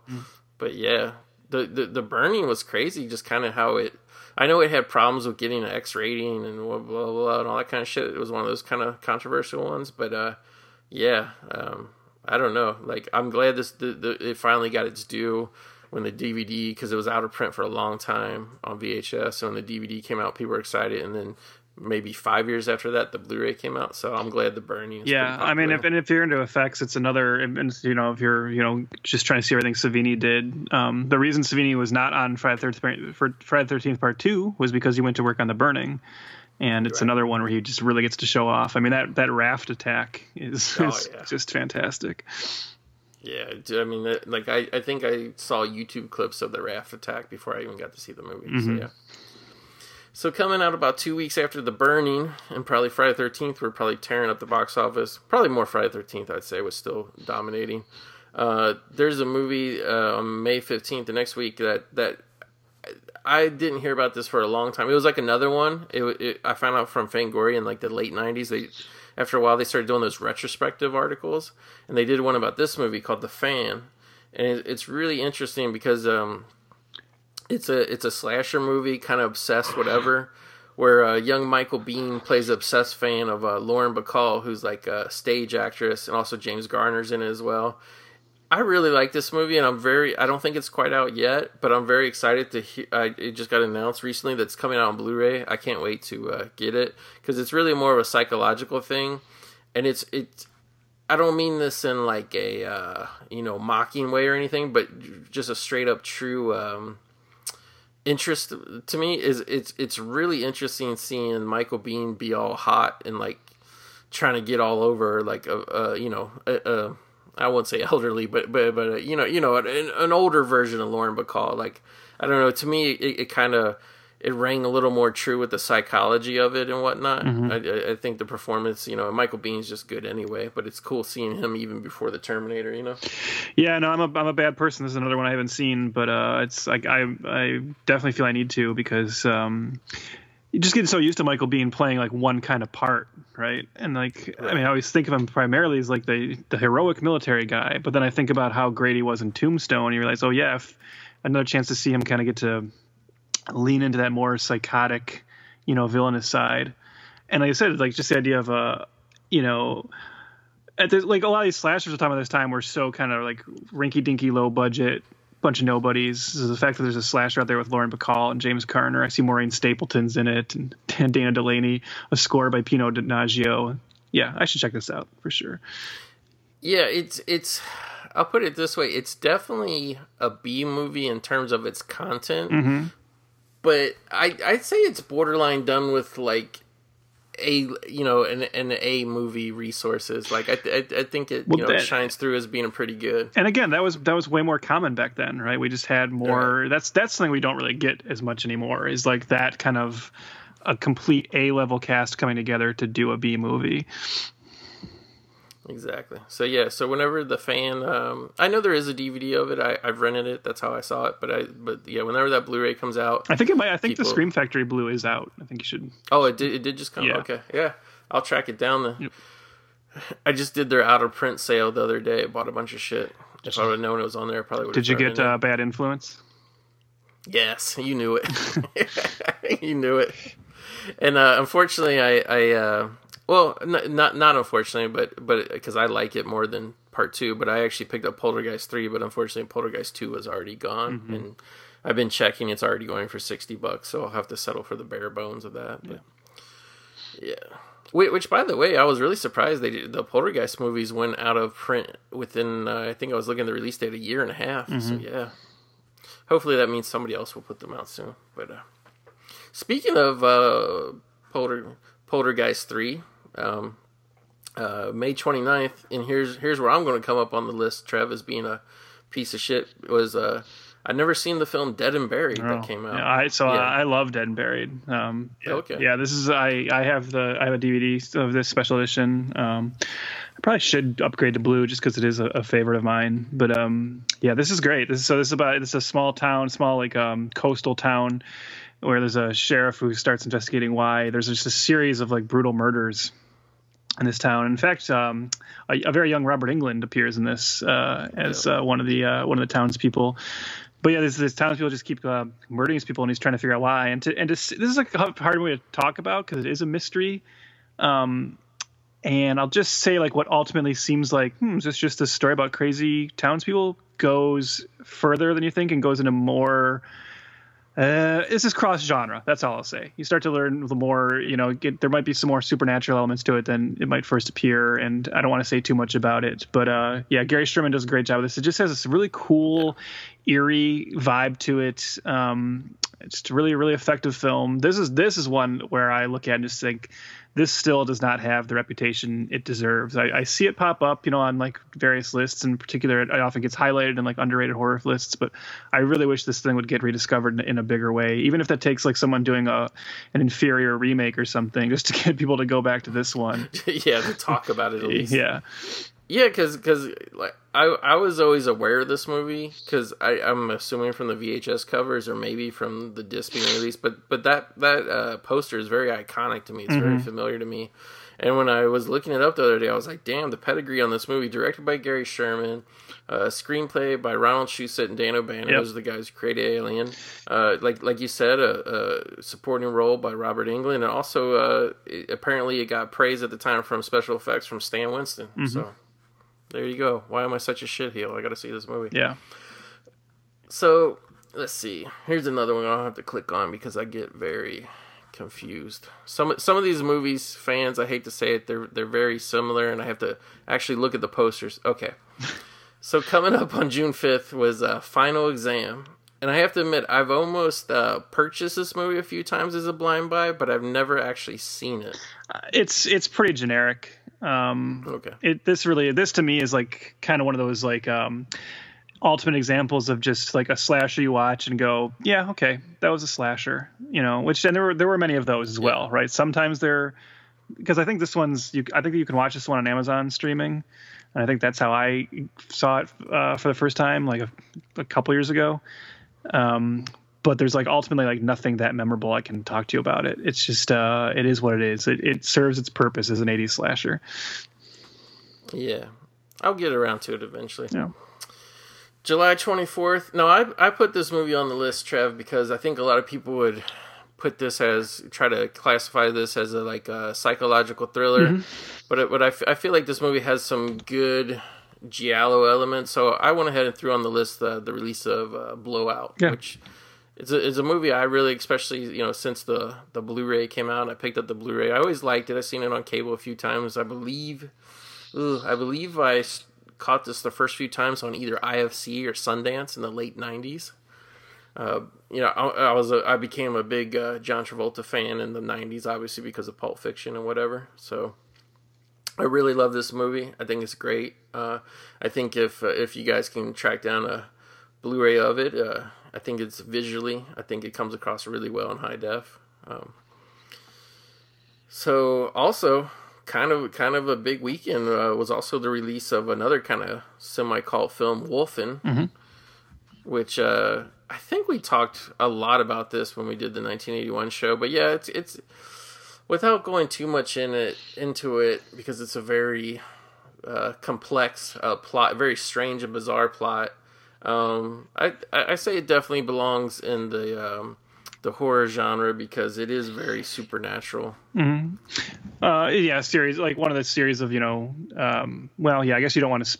Well, the title's Wolfen, so whatever, right? Yeah, yeah. but you know, it's it's a uh, of the of the trilogy of like werewolf films of this year, it's probably my least favorite. Yeah. But um, but it is it's just goofy enough to be enjoyable. Uh, there's certain things about it I always remember, like the the wolf vision is kind of always something I, yeah. I think back to. I mean, Albert Finney. I, I think that's what I remember. Yeah, Albert Finney vision. wearing a headband the entire movie. I know he's like. Yeah. Um, and, and early, early Whitley Strieber joint. What are you gonna say? Yeah. And by the way, I, have kind of been corrected by people over the years because, in my mind, this was always a werewolf movie. But I've actually had some people call me out and be like, "No, it's not a werewolf movie." And I'm like, kind of, uh, yeah. Are we splitting hairs yeah, here? I, mean, I, get what they're saying, but ultimately, I think you can throw in that genre and not feel too bad about it. Yeah. So yeah, so check out Wolf, and, and it's also um, very uh, long movie let me check. I just had the facts up real quick. It is let's see, 114 minutes, which a little under two hours. You think, oh, that's not that long, but I actually heard that there was uh, originally like there was a lot of shit with the director in the studio because he actually wanted to put out a three and a half hour cut, which, which, obviously, yeah, which obviously wasn't going to happen. But I, I thought that. So uh, coming out on August 7th, this is another one. Let me check the poster. Okay, yeah. So August 7th, this was a movie I don't know how you're going to react to this, Trev, if you're more warm on this movie than I am. But Student Bodies, which was a parody slasher film, I watched this on cable. I forced myself through it about a year ago, and uh, this one just did not hit for me either. The uh, the comedy or just the I don't know production value. It just it seemed almost like it was one of those ones to me felt really more not even like the cheap. Um, you know, uh, independent film, but this felt like a, literally a student film to me. I'm with you, man. Uh, I've seen this kind of gain a, more of a like a cult reputation over the years, and I I don't get it. Uh, my first experience this was actually uh, I came in this pretty late too. Um, in about 10 or a little bit more than that years ago, I went to um, a horror convention in Ohio with some friends, and one of them bought like a, uh, I think at that point he had to buy like a bootleg of it. He was just so excited. He's like, oh man, a bootleg DVD of Student Bodies. Yeah. There was no real release yet. And he's like talking to me about it on the drive back, which, you know, from coming from Ohio was like, you know, an hour and a half drive or something. He's like all talking this up. He's like, you haven't seen Student Bodies? Oh, this is the original scary movie. It's so much better than scary movie. And then when I finally visited, I was just like, ugh, I don't know yeah, the yeah. the humor just to me falls so flat in this. Um, I mean, it's cool that there's something pretty neat that already in 1981 someone was was doing a parody of slashers. That someone that they were that quick about it. Right. Um, but that's ultimately like the only kind of notable thing about it.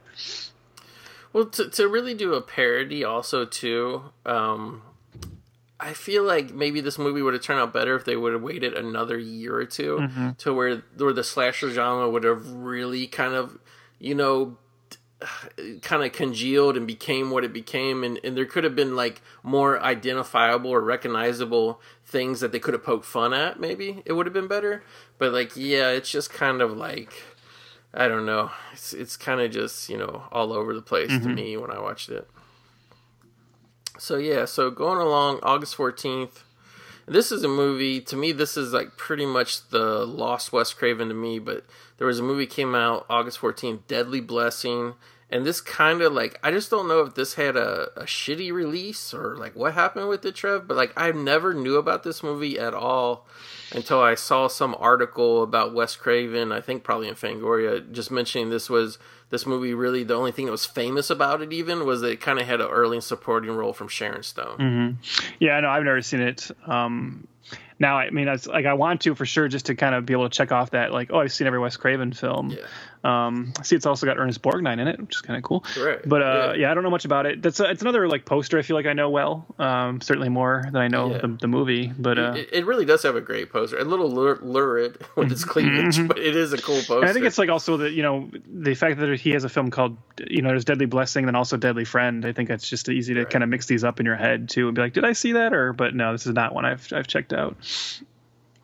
Yeah, yeah, and uh, I, I've kind of, I've kind of, not necessarily directly about this movie, so I don't know for sure because obviously we know Wes Craven had a lot of films in his in his career that kind of got messed up a lot of times either by studio interference or really just directly by the MPAA, and I, I kind of like um, heard this movie being talked about. I can't remember if it was from Wes directly or other people, but like this was like one of his low period movies in terms of kind of this and Hills Have Eyes too, where like he was kind of like running out of money, I guess, on a lot of these productions yeah. and was able to do what he really wanted to do. And like the releases were always shit. And like they just, so it's like, you know, even though he kind of had gotten the notoriety way before for Last House on the Left, it was really like, you know, obviously Hills Have Eyes did pretty good too but uh, there was like a long period where he was really kind of floundering yeah. um, until until uh, Nightmare on Elm Street really brought him back up to the at least the studio level. You know? Yeah, it's funny because like one of those go to comments about Wes Craven is always like, "Oh, it's so amazing that there's no other filmmaker you can point to who had a who had a film that defined the genre in the 70s, 80s, and 90s, right?" And like that is really yeah. cool, but people forget that in between all of those, you know, moments where these other where these long periods where he was like just you basically have to say just forced to do garbage because his career would like yeah. go cold like so quickly after each of those, which is too bad. It's too bad that he didn't ever have like a really long sustained run uh, up at top, you know. But Yeah. but uh, yeah, I don't know. I, I mean, his bad stuff is. Well, I can't say his bad stuff is all still interesting because some of it is kind of rough. But uh, but who knows Yeah. what this one's like? I'm I I've sat through Cursed and I've sat through My Soul to Take. I can probably deal with Deadly Blessing. Yeah, yeah. And uh, for, for, I just got to give a quick shout out. Thank you to all the um, you know the movie graveyard fans out there. Uh, one of our most listened to episodes was uh, about a year ago. Uh, me and Mrs. Goat covered uh, Deadly Friend, and who knew? Who knew that there were so many the legions of the Deadly Friend fans out there, Trev? I would have never guessed it.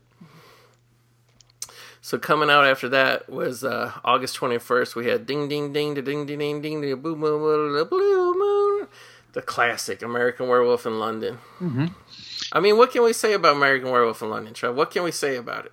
Uh, not much. I mean, we got awesome. yeah. This is heck. Hey, look, this is me. This was before John Landis uh, made Twilight Zone, so you can still feel okay about liking this one. Yeah. Um, yeah, I mean, it, I mean, in many people's minds, maybe not mine, uh, maybe that's a hint of things, but in many people's minds, the best werewolf film uh, ever made. Um, but definitely, definitely up there, you know, and uh, just one of the better examples of, you know, horror comedy is something that gets talked about a lot. This is really one of the best examples of. Um, of horror comedy where really the horror is at the forefront and the comedy is done just just right right where it's a very kind of I don't want to say subtle humor 'cause it's not even that subtle but it's it never is undercutting the horror um it's just it's kind of it's just acknowledging that things can be scary but also we are humans who will make jokes and it's just done really well the the griffin dunne character is great i've always actually been we i don't know if you and i have talked about this before the werewolf is a creature where a lot of the rules for it have been created in cinema over the years. You know, you look back to the original The Wolfman with Lon Chaney Jr. That's where a lot of what we know of the Wolfman and werewolves comes from.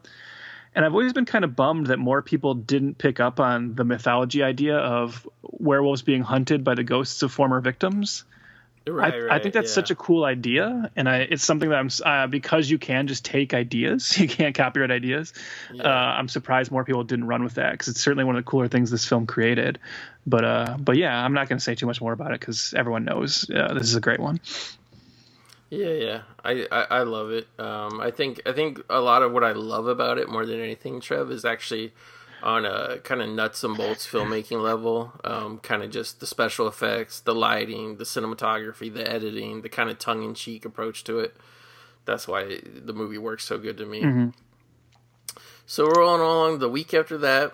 Here's another one that's a little bit like Blow Out. It's a tweener. Um, you could just say it's really more just a, a standard suspense thriller, whatever. But actually, uh, since I did throw Blow Out on, I wanted to also bring up Body Heat, which was a pretty, pretty notable movie. Uh, I like it a lot. I was another one I was late to. I just discovered a couple years ago, and uh, you know, it's it's really more a murder mystery, but there are some good kind of tension, stalking, whatever scenes. Some some red herrings. Um, but yeah, I really like uh, really like William Hurt in this movie. Cool. Uh, obviously, uh, um, I'm blanking. Kathleen Turner is great in it too. Kind of her star making role and uh, nice early appearance from Mickey Rourke as well. So I would throw Body Heat in there for those people who uh, it's it's definitely not. Um, you know, on the fake Hitchcock level that De Palma goes to, but I think it it, it for the '80s, it, you know, throwing back to that those classic movies, it's also like a little bit of a hard-boiled detective thing, even though it really is a lawyer kind of figuring it all out. And uh, also notable that uh, I think this is the first movie directed by Lawrence Kasdan as well. So yeah, it's worth checking out. Also, more legit horror again with the well, I don't know, maybe if you would call this a slasher or not, Trev. Uh, but Hell Night came out also that weekend. Yeah, this is like that one of those like middle ground ones, right? Where it has the f- structure and form of a slasher, but it's something. um Yeah, it's another one where it's just like it's it just is a slasher, right? Like it's uh, Yeah. it's I, I, what I'm trying to say is I just recently saw this for the first time last October. Actually, this is one of my uh, my Halloween month viewings, and uh, I was not too impressed by it. I mean, Yeah, I wasn't either when I seen it. it's like, I like Linda know. Blair. I always enjoy watching Linda Blair. Um, and it's kind of there's something kind of cool about them all, you know, being in this like gothic costume, dressed in old cost, Yeah. old you know timey outfits, but it's still being modern. Like that's a good conceit, right? The idea of them, you know, it's Yeah. they're they're doing like a pledge night, and that's why they're in the castle, and that's why they're dressed the way they are. But it's still ultimately Yeah. like a they're '80s kids, you know. But uh, I don't know. The whole like backstory of the killer in this is like I don't want to say confusing, but just dumb. and like Yeah, and I just I couldn't get into it, and like I didn't even I didn't find the kills that interesting. It's it's just another like oh okay that's a slasher. Yep, I saw it. Yeah, yeah. Th- this was one me and my buddies, whatever, late '80s, early '90s, uh, came across. So I came to it. You know, it, it wasn't one that I had nostalgic memories over. Yeah. Um, this next one, okay, okay, fans, like you were probably burnt out. You know, going to the theater every week, every two weeks. So you did actually get a break in between August 28th and September 25th. So this is a movie that I heard about for a long time, and finally I was lucky enough to find a VHS copy of it in the I want to say the early 2000s. I'm talking about um, the kind of cult classic movie called The Boogens. Are you familiar with this movie, Trev? Yeah, I've seen the Boogens. Yeah, it's kind of a fun little movie. Um, kind of, well, I guess there's always been tiny monsters, whatever, but this is kind of predating the you know Gremlins, Critters era of. Um, been a while since I've seen it, but it's some people kind of like you know out in the house in the middle of nowhere, and then like there's some like if I'm remembering right, there's like a local mine where some small uh, creatures are at, uh, and those are the titular boogens. and they attack and a little bit of hokiness, a little bit of whatever, but but I liked it. I thought the Boogens was pretty good. It's a film that like, and this is always tough because like I feel like this is not always the case with um with 80s films. I don't want to say it's like it's a made it's I don't want to say the entire film is tongue in cheek, but you do get the sense watching it that the filmmakers knew it was goofy and didn't like hide from that fact. And I think that's ultimately what makes it fun. And I do think the right way to watch it is if you are ever doing like a week or a weekend of programming your own little. Um, oh, I'm going to watch Gremlins, Ghoulies, Critters, Boogens. Like that's where you know just just throw in that bunch because it's a like you said it's a fun little little monster movie. You know. Yeah, I would probably put it. I mean, it's definitely several notches down from Gremlins. Yeah. maybe one and a half notches down from Critters. But I'm going to go out on a limb, Trev. I'm going to say this for me personally. This movie's about two and a half notches above Ghoulies. Well, no, I'm, I'm with you. I'm I'm no I'm no Ghoulies man myself either. So Okay. Yeah, that was another. Uh, I I have an interesting Ghoulies theatrical experience, but we'll save that when we get there. Um, and then yeah, fans, you you had to uh, wait a little while longer uh, for another week or so. We had the release of Galaxy of Terror. Um, looks like I messed up on the date. I just had that as October 1981, or maybe maybe that's just what the list said. Um, let me double check. Blah blah blah. October 23rd, I think is. Okay. Okay, I got out of order then for some reason when I was copying and pasting my list. But yeah, Galaxy of Terror came out, and this is another one I wasn't um, aware of really at all until um, uh, somebody gifted me the Blu-ray of it. I watched it.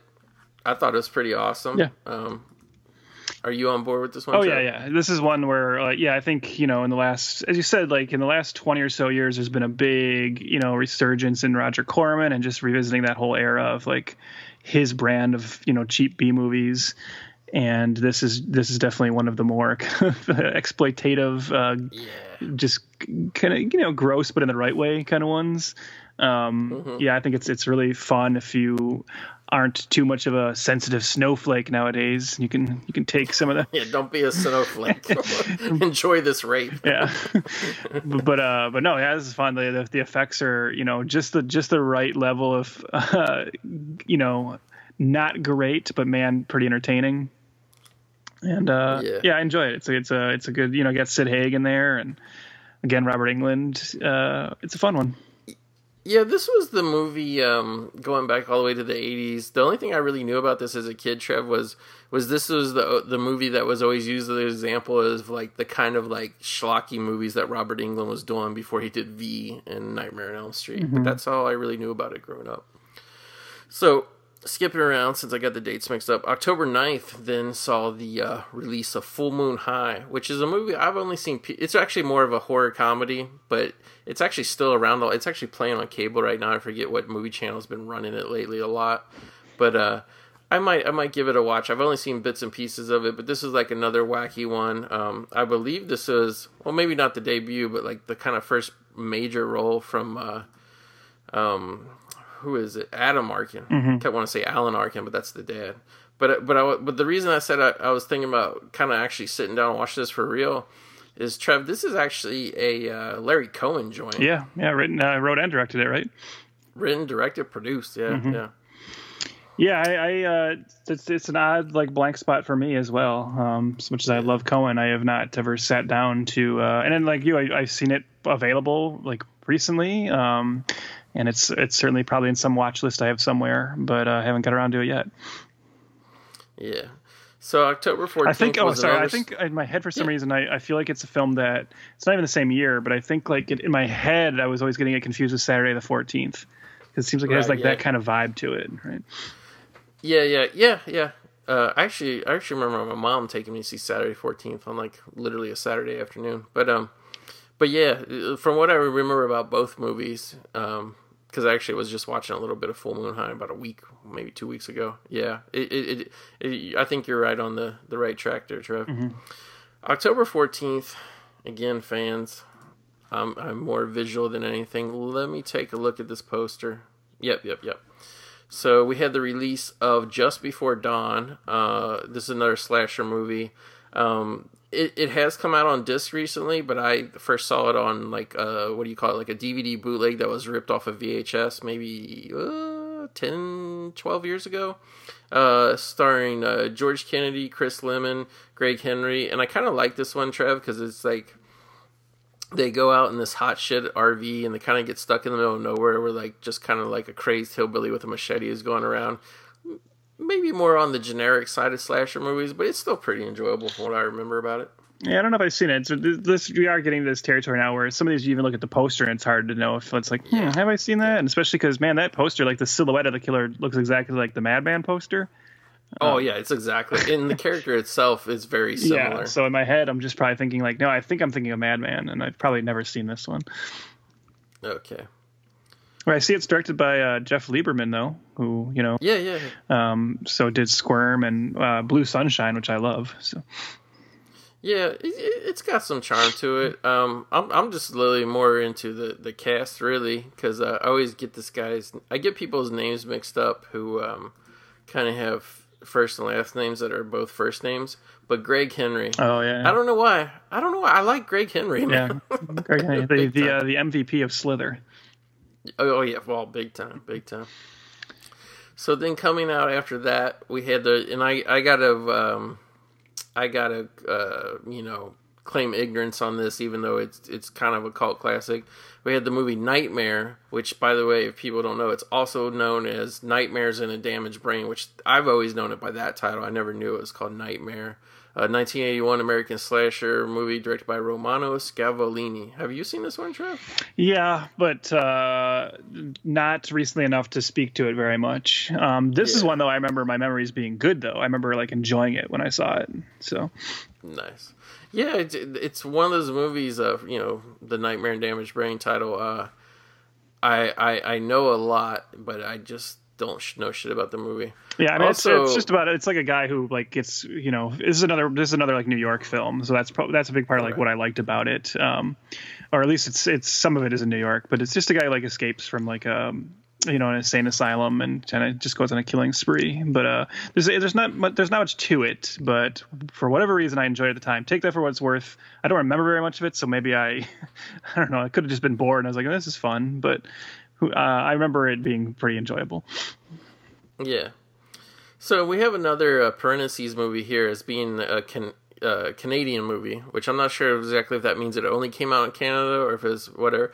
But it's kind of interesting because this film was actually a Canadian production, Canadian filmmakers, but they actually filmed it in America in Wisconsin.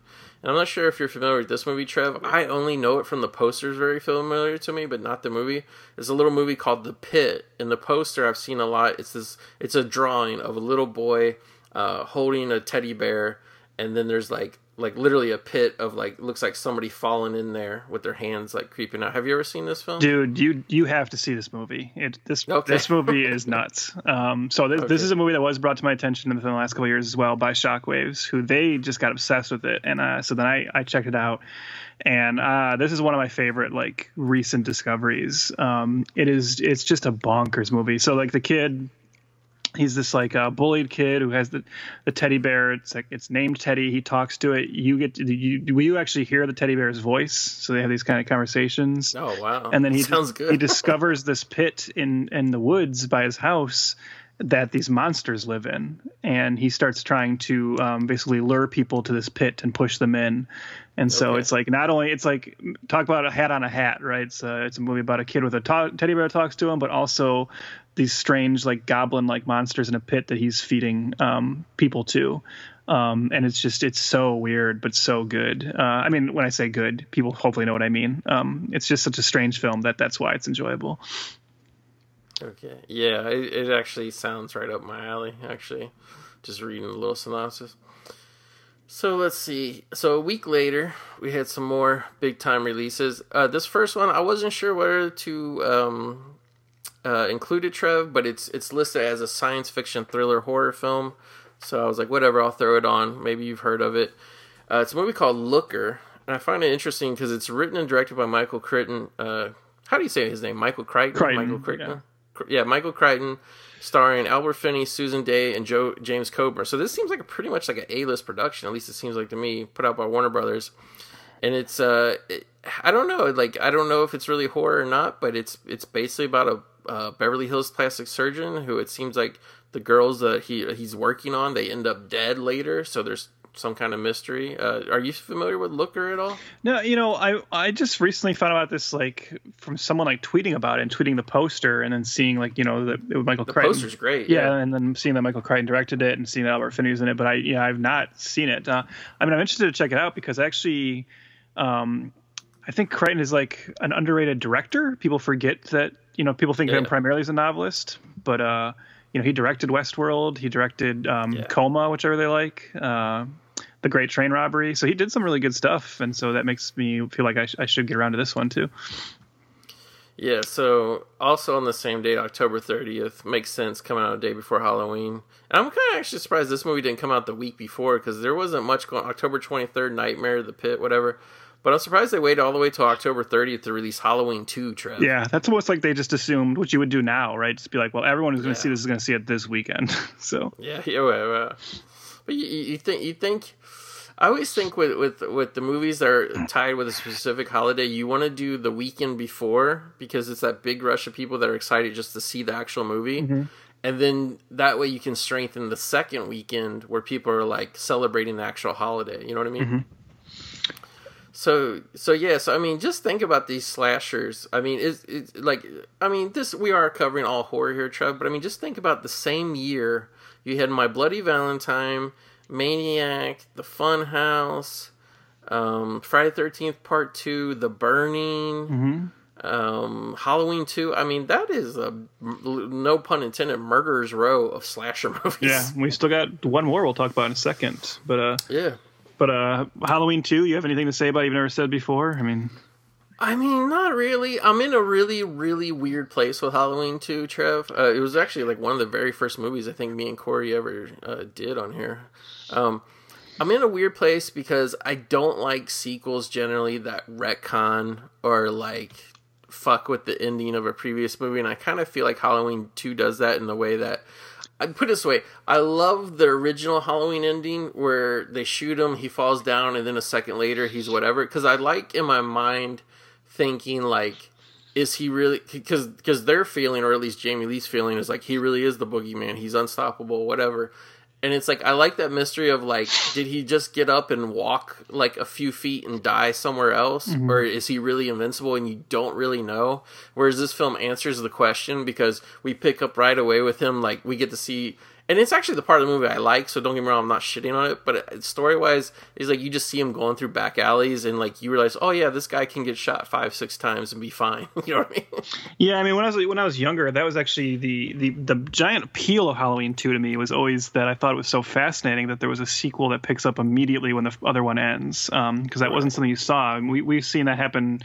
Um, with other series more recently, but I, I don't know if that's if this is like the first sequel that ever did that. Um, if anyone has another idea, come. Yeah, I come don't know. But I, I just thought that was so cool. Like I remember talking to people like, "Oh, didn't you know that Halloween two takes place the same night? That's so neat." You know. Um, I'm also an interesting place with Halloween two because it's in general like the Halloween franchise is pretty up and down for me in a way that other series aren't. I always think of like I always say that like Halloween is a franchise in terms of that slasher pantheon to me is like it's clearly got the best first movie of any of them, but then it's like the most inconsistent series. Like you know, there's no Friday the Thirteenth Yeah. movie that's as good as Halloween, but the series is just so much more dependable. And Right. but that said, like Halloween Two is one of the sequels I like, but it's also like the moment where everything goes wrong, right? Like it's a good right. slasher film, but what it does with Michael and Laurie ended up putting the series on like this terrible Yeah. trajectory that it, it took a super long time to recover from, um, and even now to the point where now when they have to like Yeah. retcon it, it, just, it still feels kind of sloppy, right? Yeah, and yeah, also, I- I- and also yeah. like knowing that it if they had made Halloween three first, we probably would have got what Halloween as a series really should have been, which is just a bunch Right. of different stories set on Halloween. So Yeah, obviously that Halloween three debate. You know, I always find it's a lazy debate to be like, "Oh, we should have just done more Michael Myers or whatever," and it's like, yeah, I agree with you. If they would have done Halloween three right after Halloween, mm-hmm. it would it. I'm not saying the movie would have been a hit and the series would have blah blah blah, but I I, I think you could have had more leverage later on because Halloween, and again, like I'm I'm a person who I own every Halloween movie on DVD. I own every Halloween movie on Blu-ray. Again, I bought them all a second time, so take take my criticism with a grain of salt. But I feel like Michael Myers becomes less interesting, like the less either I don't know how to way to phrase either the less believable or maybe the less mysterious he is, if that makes sense. yeah, yeah, no, I agree. And I always think like, imagine a world where this is the way I think they could have done it or should have done it. Imagine a world where like Halloween two and Halloween three were both individual stories that had nothing to do with Michael Myers, but then Halloween four was a Michael Myers one. Then you get like Right. five and six that are something different. Then he comes back for seven, you know, and it's just like that might have been neat, but yeah. um, because they did two right away with him, that's what people thought the franchise was. Um, everyone knows the story by now. Carpenter was just drunk and came up with the sibling reveal. yeah. Um, so yeah, it's you know, it's like I said, like I said, it's a it's a good slasher. Like it it it opera, it's got a it's got a good engine under the hood, but uh, yeah. But yeah, ultimately, I don't know, it it it, it kind of wrecked the franchise in a way. But that said, I still like it. So I, I I agree. Like when I said I'm in a weird place with it, I I like it more on a visual level. It's it's still even though Carpenter didn't direct it, he did do some pickup shots, which ironically the pickup shots are kind of my favorite parts of the movie.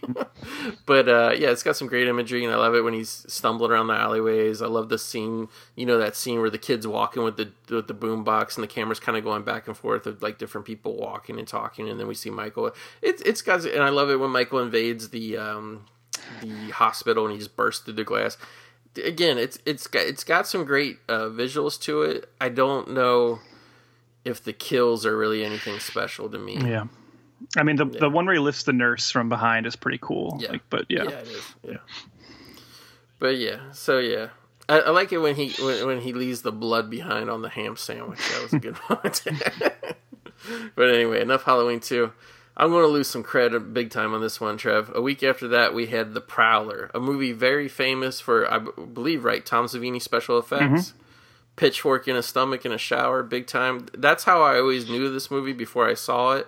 Was just the special effects. So I've seen a lot of the great special effects in documentaries before, but I have to admit, when I sat down to actually watch The Prowler, uh, I think it was one of the early movies back in the early days of uh, uh, Netflix streaming.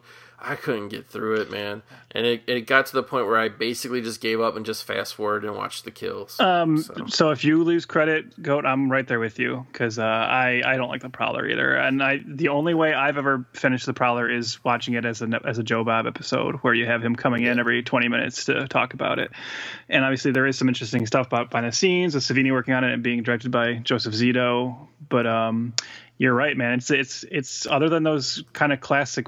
You know, again, we got a good head explosion in this. This 81 was really the year of head explosions, man oh, but, time, uh, yeah. but yeah, I mean, but between that and the pitchfork, this is a slog, man. I mean, it's just it's Yeah. it's a very boring film, and also like one of the one of the dumber like eventual reveals of the killer. like it doesn't, it's not, it's not a great payoff. Um, so yeah. So yeah, so now unfortunately we're winding down. You know the kind of the the hoopla of the you know the Halloween season. Things finally did uh, kind of reach you know the end of the line here. So uh, November, uh, you know after the release of the Prowler um, was pretty empty. Uh, December 11th, we have a film I know nothing about, Trev, other than just looking it up. Uh, Dawn of the Mummy, listed as an uh, Italian American horror film directed by Frank uh, Agrama. Uh, not not familiar with this at all. It just appears to be a legit, um, you know, mummy movie. Uh, you know, going back and explaining the mummy, and then the mummy showing up in modern day and killing people, from what I can tell. Yeah, I've never seen it. Something tells me if it's like an Italian horror film of this era, it's probably Yeah. pretty bad. But also, I would probably watch it and get some entertainment out of it. Yeah, yeah. So yeah, Dawn of the Mummy, man. Ho- hopefully, some of you, uh, you know, you uh, graveyard uh, listeners have heard of it. Unfortunately, we got to plead the fifth on this one. And then one last horror film um, of the year. I don't think it's considered like a big deal, but to me personally, it was a big deal. Uh, Fangoria had me hyped on this movie, Trev. And when I went to see it, I was not disappointed. And this is another one too where I am shocked that this movie came out in 1981. I would have sworn it was a, a 82, 83, 84 movie because for some weird reason I have the most vivid memories of seeing Ghost Story in the theater, like the build up to it, seeing it, and I don't know how that's possible because I was literally four and a half years old when this movie came out on December 18th. So the thing I really was like jazzed up about Ghost Story was they showed the lady skeleton in Fangoria, and I don't know why, but that image and that prop and that effect, uh, yeah, it really worked on me. And I was somebody even at a young age, I very rarely got frightened at movies. Um, you know, seeing a lot of them, you know, early on, and this one it was more or less. Le- le- I don't know. I guess it's, this is just another atmosphere movie for me, Trev. Um, I guess I got to bring up, you know, it, it has all these classic actors in it: Fred Astaire, uh, Douglas Fairbanks Jr., John Houseman, uh, Craig Wasson plays the son of one of the characters, Alice Krige.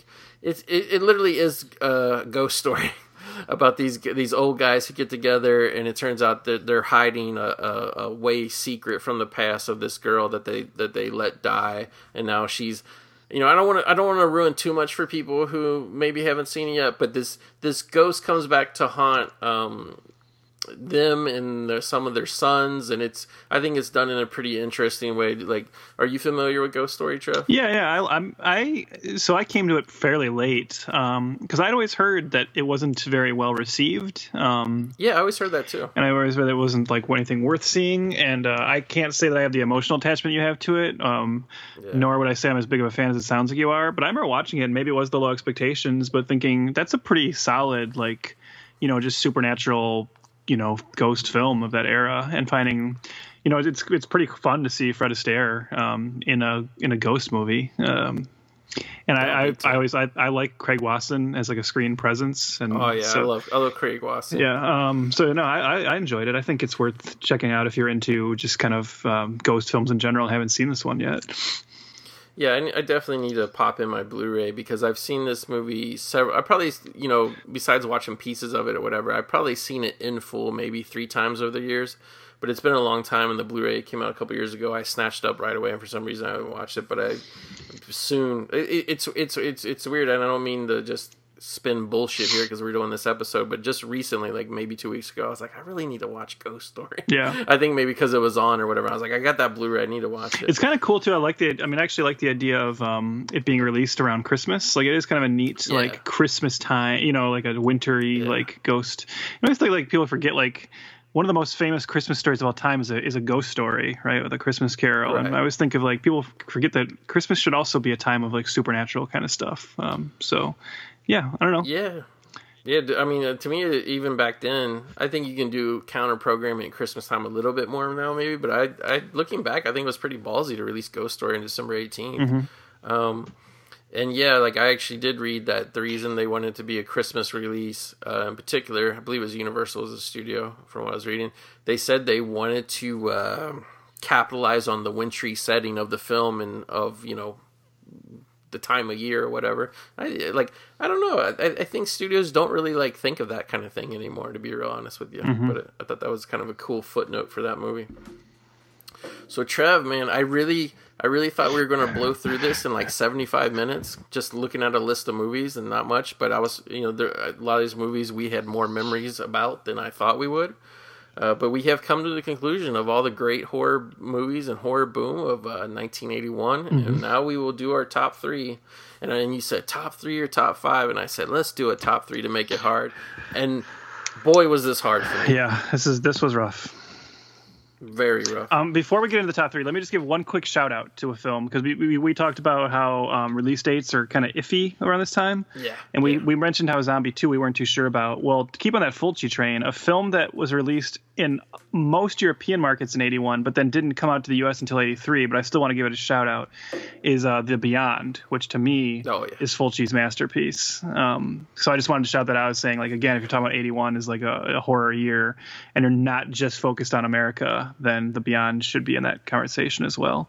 But uh, but I left that and Zombie 2 off of my top three since uh, I didn't know whether that would be fair. Yeah, uh, and just thankfully, uh, Zombie, Zombie, Zombie was in the conversation maybe for me, but Yeah. it, it didn't make It, it would if if the Beyond was like definitely like an 81 in America, the Beyond would would be probably my number one uh, because I I do love that film, but uh, Yeah. I had to go a different route. So do you do you want to each do our three and then what do you how do you want? Yeah, yeah, yeah. Let's do it that way. Uh, j- just just to keep it all coherent, I'm going to do my number three first, Trev. And uh, again, I've seen this movie a couple times. Um, have not watched it recently, so maybe maybe I'm kind of you know pulling a, a jerk move here by pulling out a movie I haven't watched in several years. But like like I was saying, I have a very very strong emotional or nostalgic attachment, I should say, of, of remembering this movie and loving it when it came out. Uh, yeah, fond memories. I got to go number three with Ghost Story, actually, Trev. Cool. Hopefully that'll convince some listeners to go check it out because I, I I mean I, I agree with you. I think it's I don't know that it deserves the reputation I've seen it have. I think it's it's certainly worth a watch. So, all right. Well, uh, keeping on the train of making you feel bad, my number three is your one of your black your blank spots. My number three is Dead and Buried. Uh, same Oh. same idea. I mean, I just think, man, I think this is underappreciated and it needs like even more of a resurgence than than I've seen it slightly have. Um, just a really cool like um, you know, unique. Again, I don't want to say too much about because I don't want to. I don't want to give away what genre it ultimately falls into. But just something, just a cool, like slow burn with some really cool effects, and just a really creepy feeling. I'm I'm really into any horror films. Go back to it. Um, but yeah, this is a film I I really wish people would uh, kind of rediscover. I think. Like I said, I don't want to ultimately say what genre it falls into because I don't want to give away too much. But it's just a really cool, slow burn film, and I'm I don't know about you, Goat, but I'm really into any movies about creepy towns Oh yeah, when you're time. like when you're in a town where everyone seems off. I always find that really scary, and this this film's a great example of it. So Gary Sherman's Dead and Buried. Go check it out, people. Yeah, I have to admit, I'm kind of on a uh, Gary Sherman uh, kick right now. Uh, I, I watched uh, for when I was preparing for that Poltergeist episode. I, I watched a, a weird documentary hosted by AJ Benza of all people on uh, YouTube, and uh, there was a lot of you know kind of more recent interviews with Gary Sherman, and I just kind of dig the dude, and I. I like Poltergeist 3 and I got that movie coming in the mail so it's got me curious to check out the guy's other work. And then like I said just looking at the rest of the people there and I'm like holy shit like I've I've known this movie for a while, it has been on my radar, and it, and, and like I said, like you know, it's kind of a shame not watch. So I got to rectify that pretty damn soon.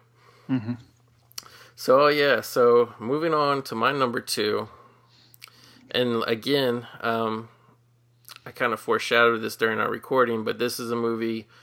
My appreciation for it really grew because I was always familiar with it, and I actually saw it many times on cable throughout the years. And I don't know, maybe because I had seen it a bunch of times, I kind of like its effect had gotten dull on me. But I'm gonna go number two. I really dig, you know, the last few years. I've really been into the Howling, Trev. And I think uh, like one of my favorite parts of it is actually the opening scene uh, of uh, I'm blanking on the guy's name, Robert. Uh, what's the guy's name? Robert Picardo. Is that Picardo, yeah. yeah, yeah. Where the the scene where he's creeping uh, Dee Wallace in the porno place. I love Yeah. that scene. And damn it, man, those those stop. Even though they're in the movie for two seconds, those stop motion werewolves have grown on me, and just the overall uh werewolf design has really grown on me. And i think i think i appreciate i used to be a little bored when i was younger of the scene where they're like they're at the colony and all that kind of stuff. But kind of like you said going to appreciating movies where towns or places and everybody's a little bit off i, I i'm kind of more into the howling now as an older person. Yeah, no, it was it was really fun to kind of sit down and do that movie with you before, and uh, And if not for the Howling, we wouldn't have the Howling two and three, which are also a lot of fun, even though they're not on the same quality level. I was so. just going to say, dude, I was uh, look, you know digging a movie out of the shelves, and I seen my Howling two sitting there, and I'm kind of like, I think it's kind of a missed opportunity if me and Trev don't get to this at some point. Oh, I, I would definitely do the Howling two. Yeah.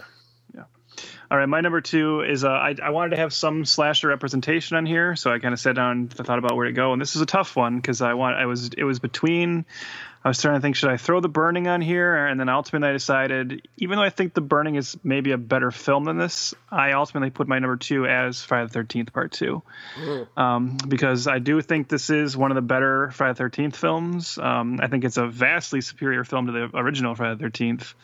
Um, as we said, Amy Steel is just one of the one of the ultimate final girls.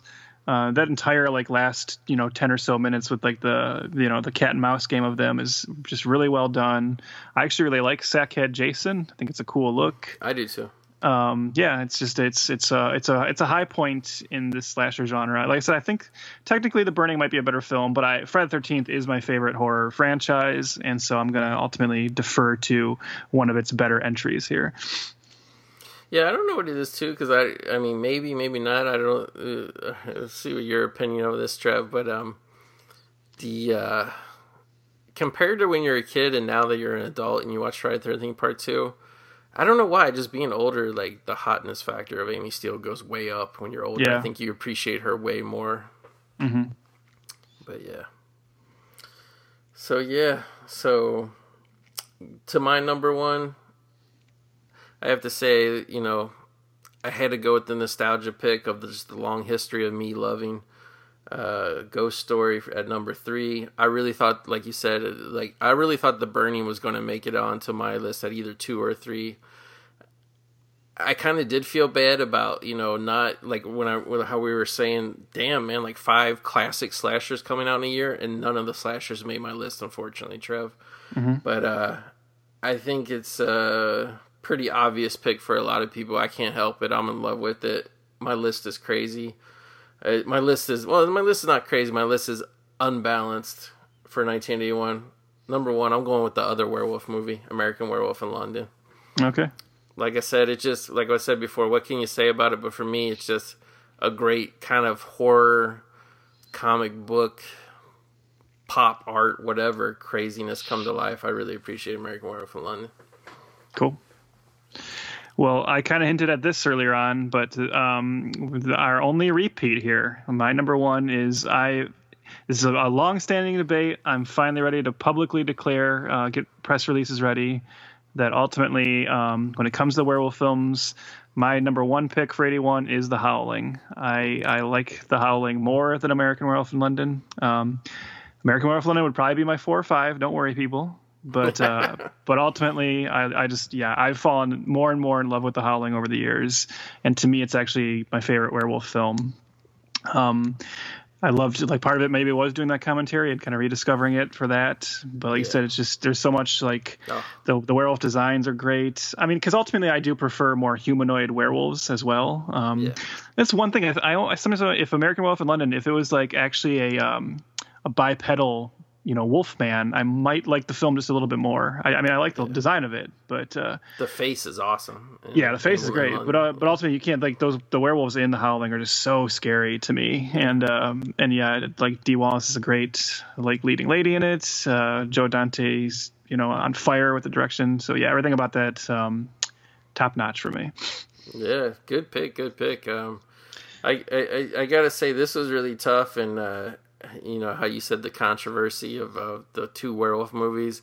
I ult- I I ultimately I won't even say I chickened out. What I felt like I was chickening out by picking them both, but I couldn't help it because all these great. I mean, this was tough, man. I mean, even if we would have done a top ten, it would have been tough. Top five would have been really tough, but top three, damn, breaking balls. But uh, yeah, I just. I you know where I'm at right now currently you know taking nostalgia into effect and also you know, I've, I've, you know, with the exception obviously of Ghost Story, like I said, I, have I've watched American Werewolf in London and The Howling multiple times within the last five years, and um, mm-hmm. damn, just those those movies, there's just something cool, you know, to yeah. rediscover every every time you watch them, and, and and yeah, I'm definitely with you, man. I think, even now, as much as The Howling has come up in stature, I still kind of feel like, yeah, it needs to be seen because because mm-hmm. I, I believe it's it's right up there for different reasons because they're different movies, but it's right up there with American War in London. It's a crazy thing, right? It's like where it's it's it's uh, Lost Boys and Near Dark, right? Where right, sometimes yeah. sometimes there's just a film that everything about it should it should be a bigger classic than it is, and it just had the misfortune of coming out at the same yeah. time as something else that slightly overshadowed it. Um, yeah. And I mean, well, that's a kind of like Near Dark is so clearly better than Lost Boys. oh, but, I I agree a thousand percent. but and I know we're in the minority, but still, yeah, I love Near I mean, Dark. The Howling American Werewolf is a little tougher of a debate, but still, yeah, there it's it's so cool that we got like two such two amazing werewolf films that year, um, and that, yeah. that that you can have that debate about. Yeah, yeah, and you know, speak speaking of Near Dark, I I literally remember like I, I, am not. I don't want to make it sound like I think a lot of people think I'm bullshitting Trev when I do this podcast. I'm saying, oh, I had this great memory of this or, or, this thing or this thing happened when I was four or five, six, seven, ten years old. But I, but my memory is actually very piss poor, believe it or not. Like the important shit in my life that I should have remembered, I don't remember anything, dude. And uh, there's just certain things. And I remember walking into that theater. Uh, we were running a few minutes late for Near Dark, and um, we walked in. We were walking down the aisle to get seats of this the opening kind of like opening credit scene where it was uh, Adrian Pasdar kind of like spread all in the back of the pickup truck and the sunset and that that Tangerine Dream score. And like literally it was like even the first time not even knowing anything well knowing you know what the whatever the trailer tells you but not have seen the movie I remember like it was almost like goosebumps you know what I mean?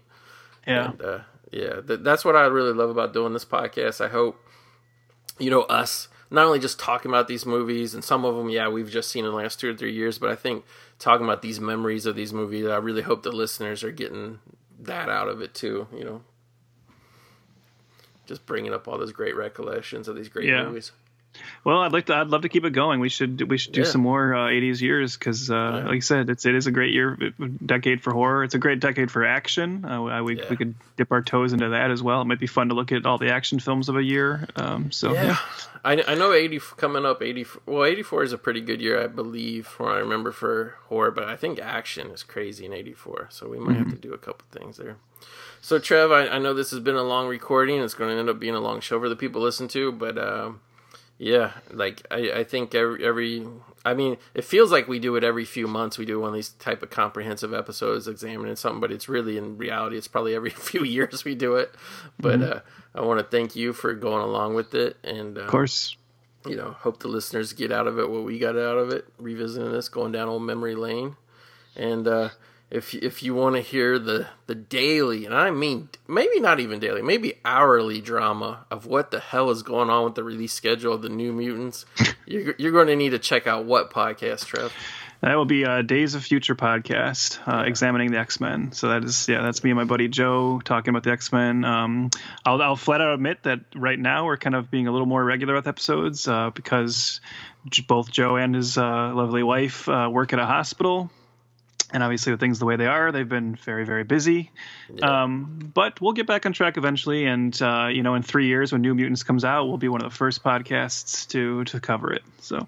That's right. When when the, when the last gasp of coronavirus escapes somebody's chest new mutants will come out. So anyway thanks again trev. Uh, everybody thank you for listening to us sticking with us. Um, you know, I've been uh, able to pump a couple more of these episodes out per month, uh, going from one to usually two or three last couple months. I don't know if I'll be able to sustain that, but I hope so because I'm having a lot of fun. This this show is, uh, you know, you make a show like this, even during normal times, you want this show, something like this to be a fun escape for people. But for me, just doing this show is a fun escape. So I hope it's doing the same thing for the listeners too. Yeah.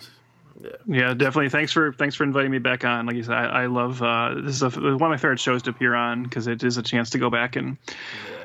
think about these films I haven't thought about in a while, or just revisit them, talk about them, and uh, it's always a blast. So.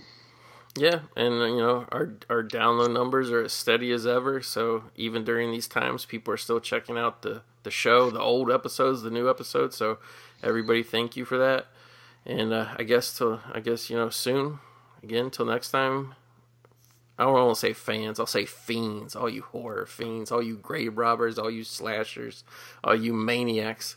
We'll see you soon in the grave. Damn, I can't even do the, the outro to the show right. Damn. we'll see you guys again soon in the spooky, ooky, creepy, eerie, whatever movie graveyard.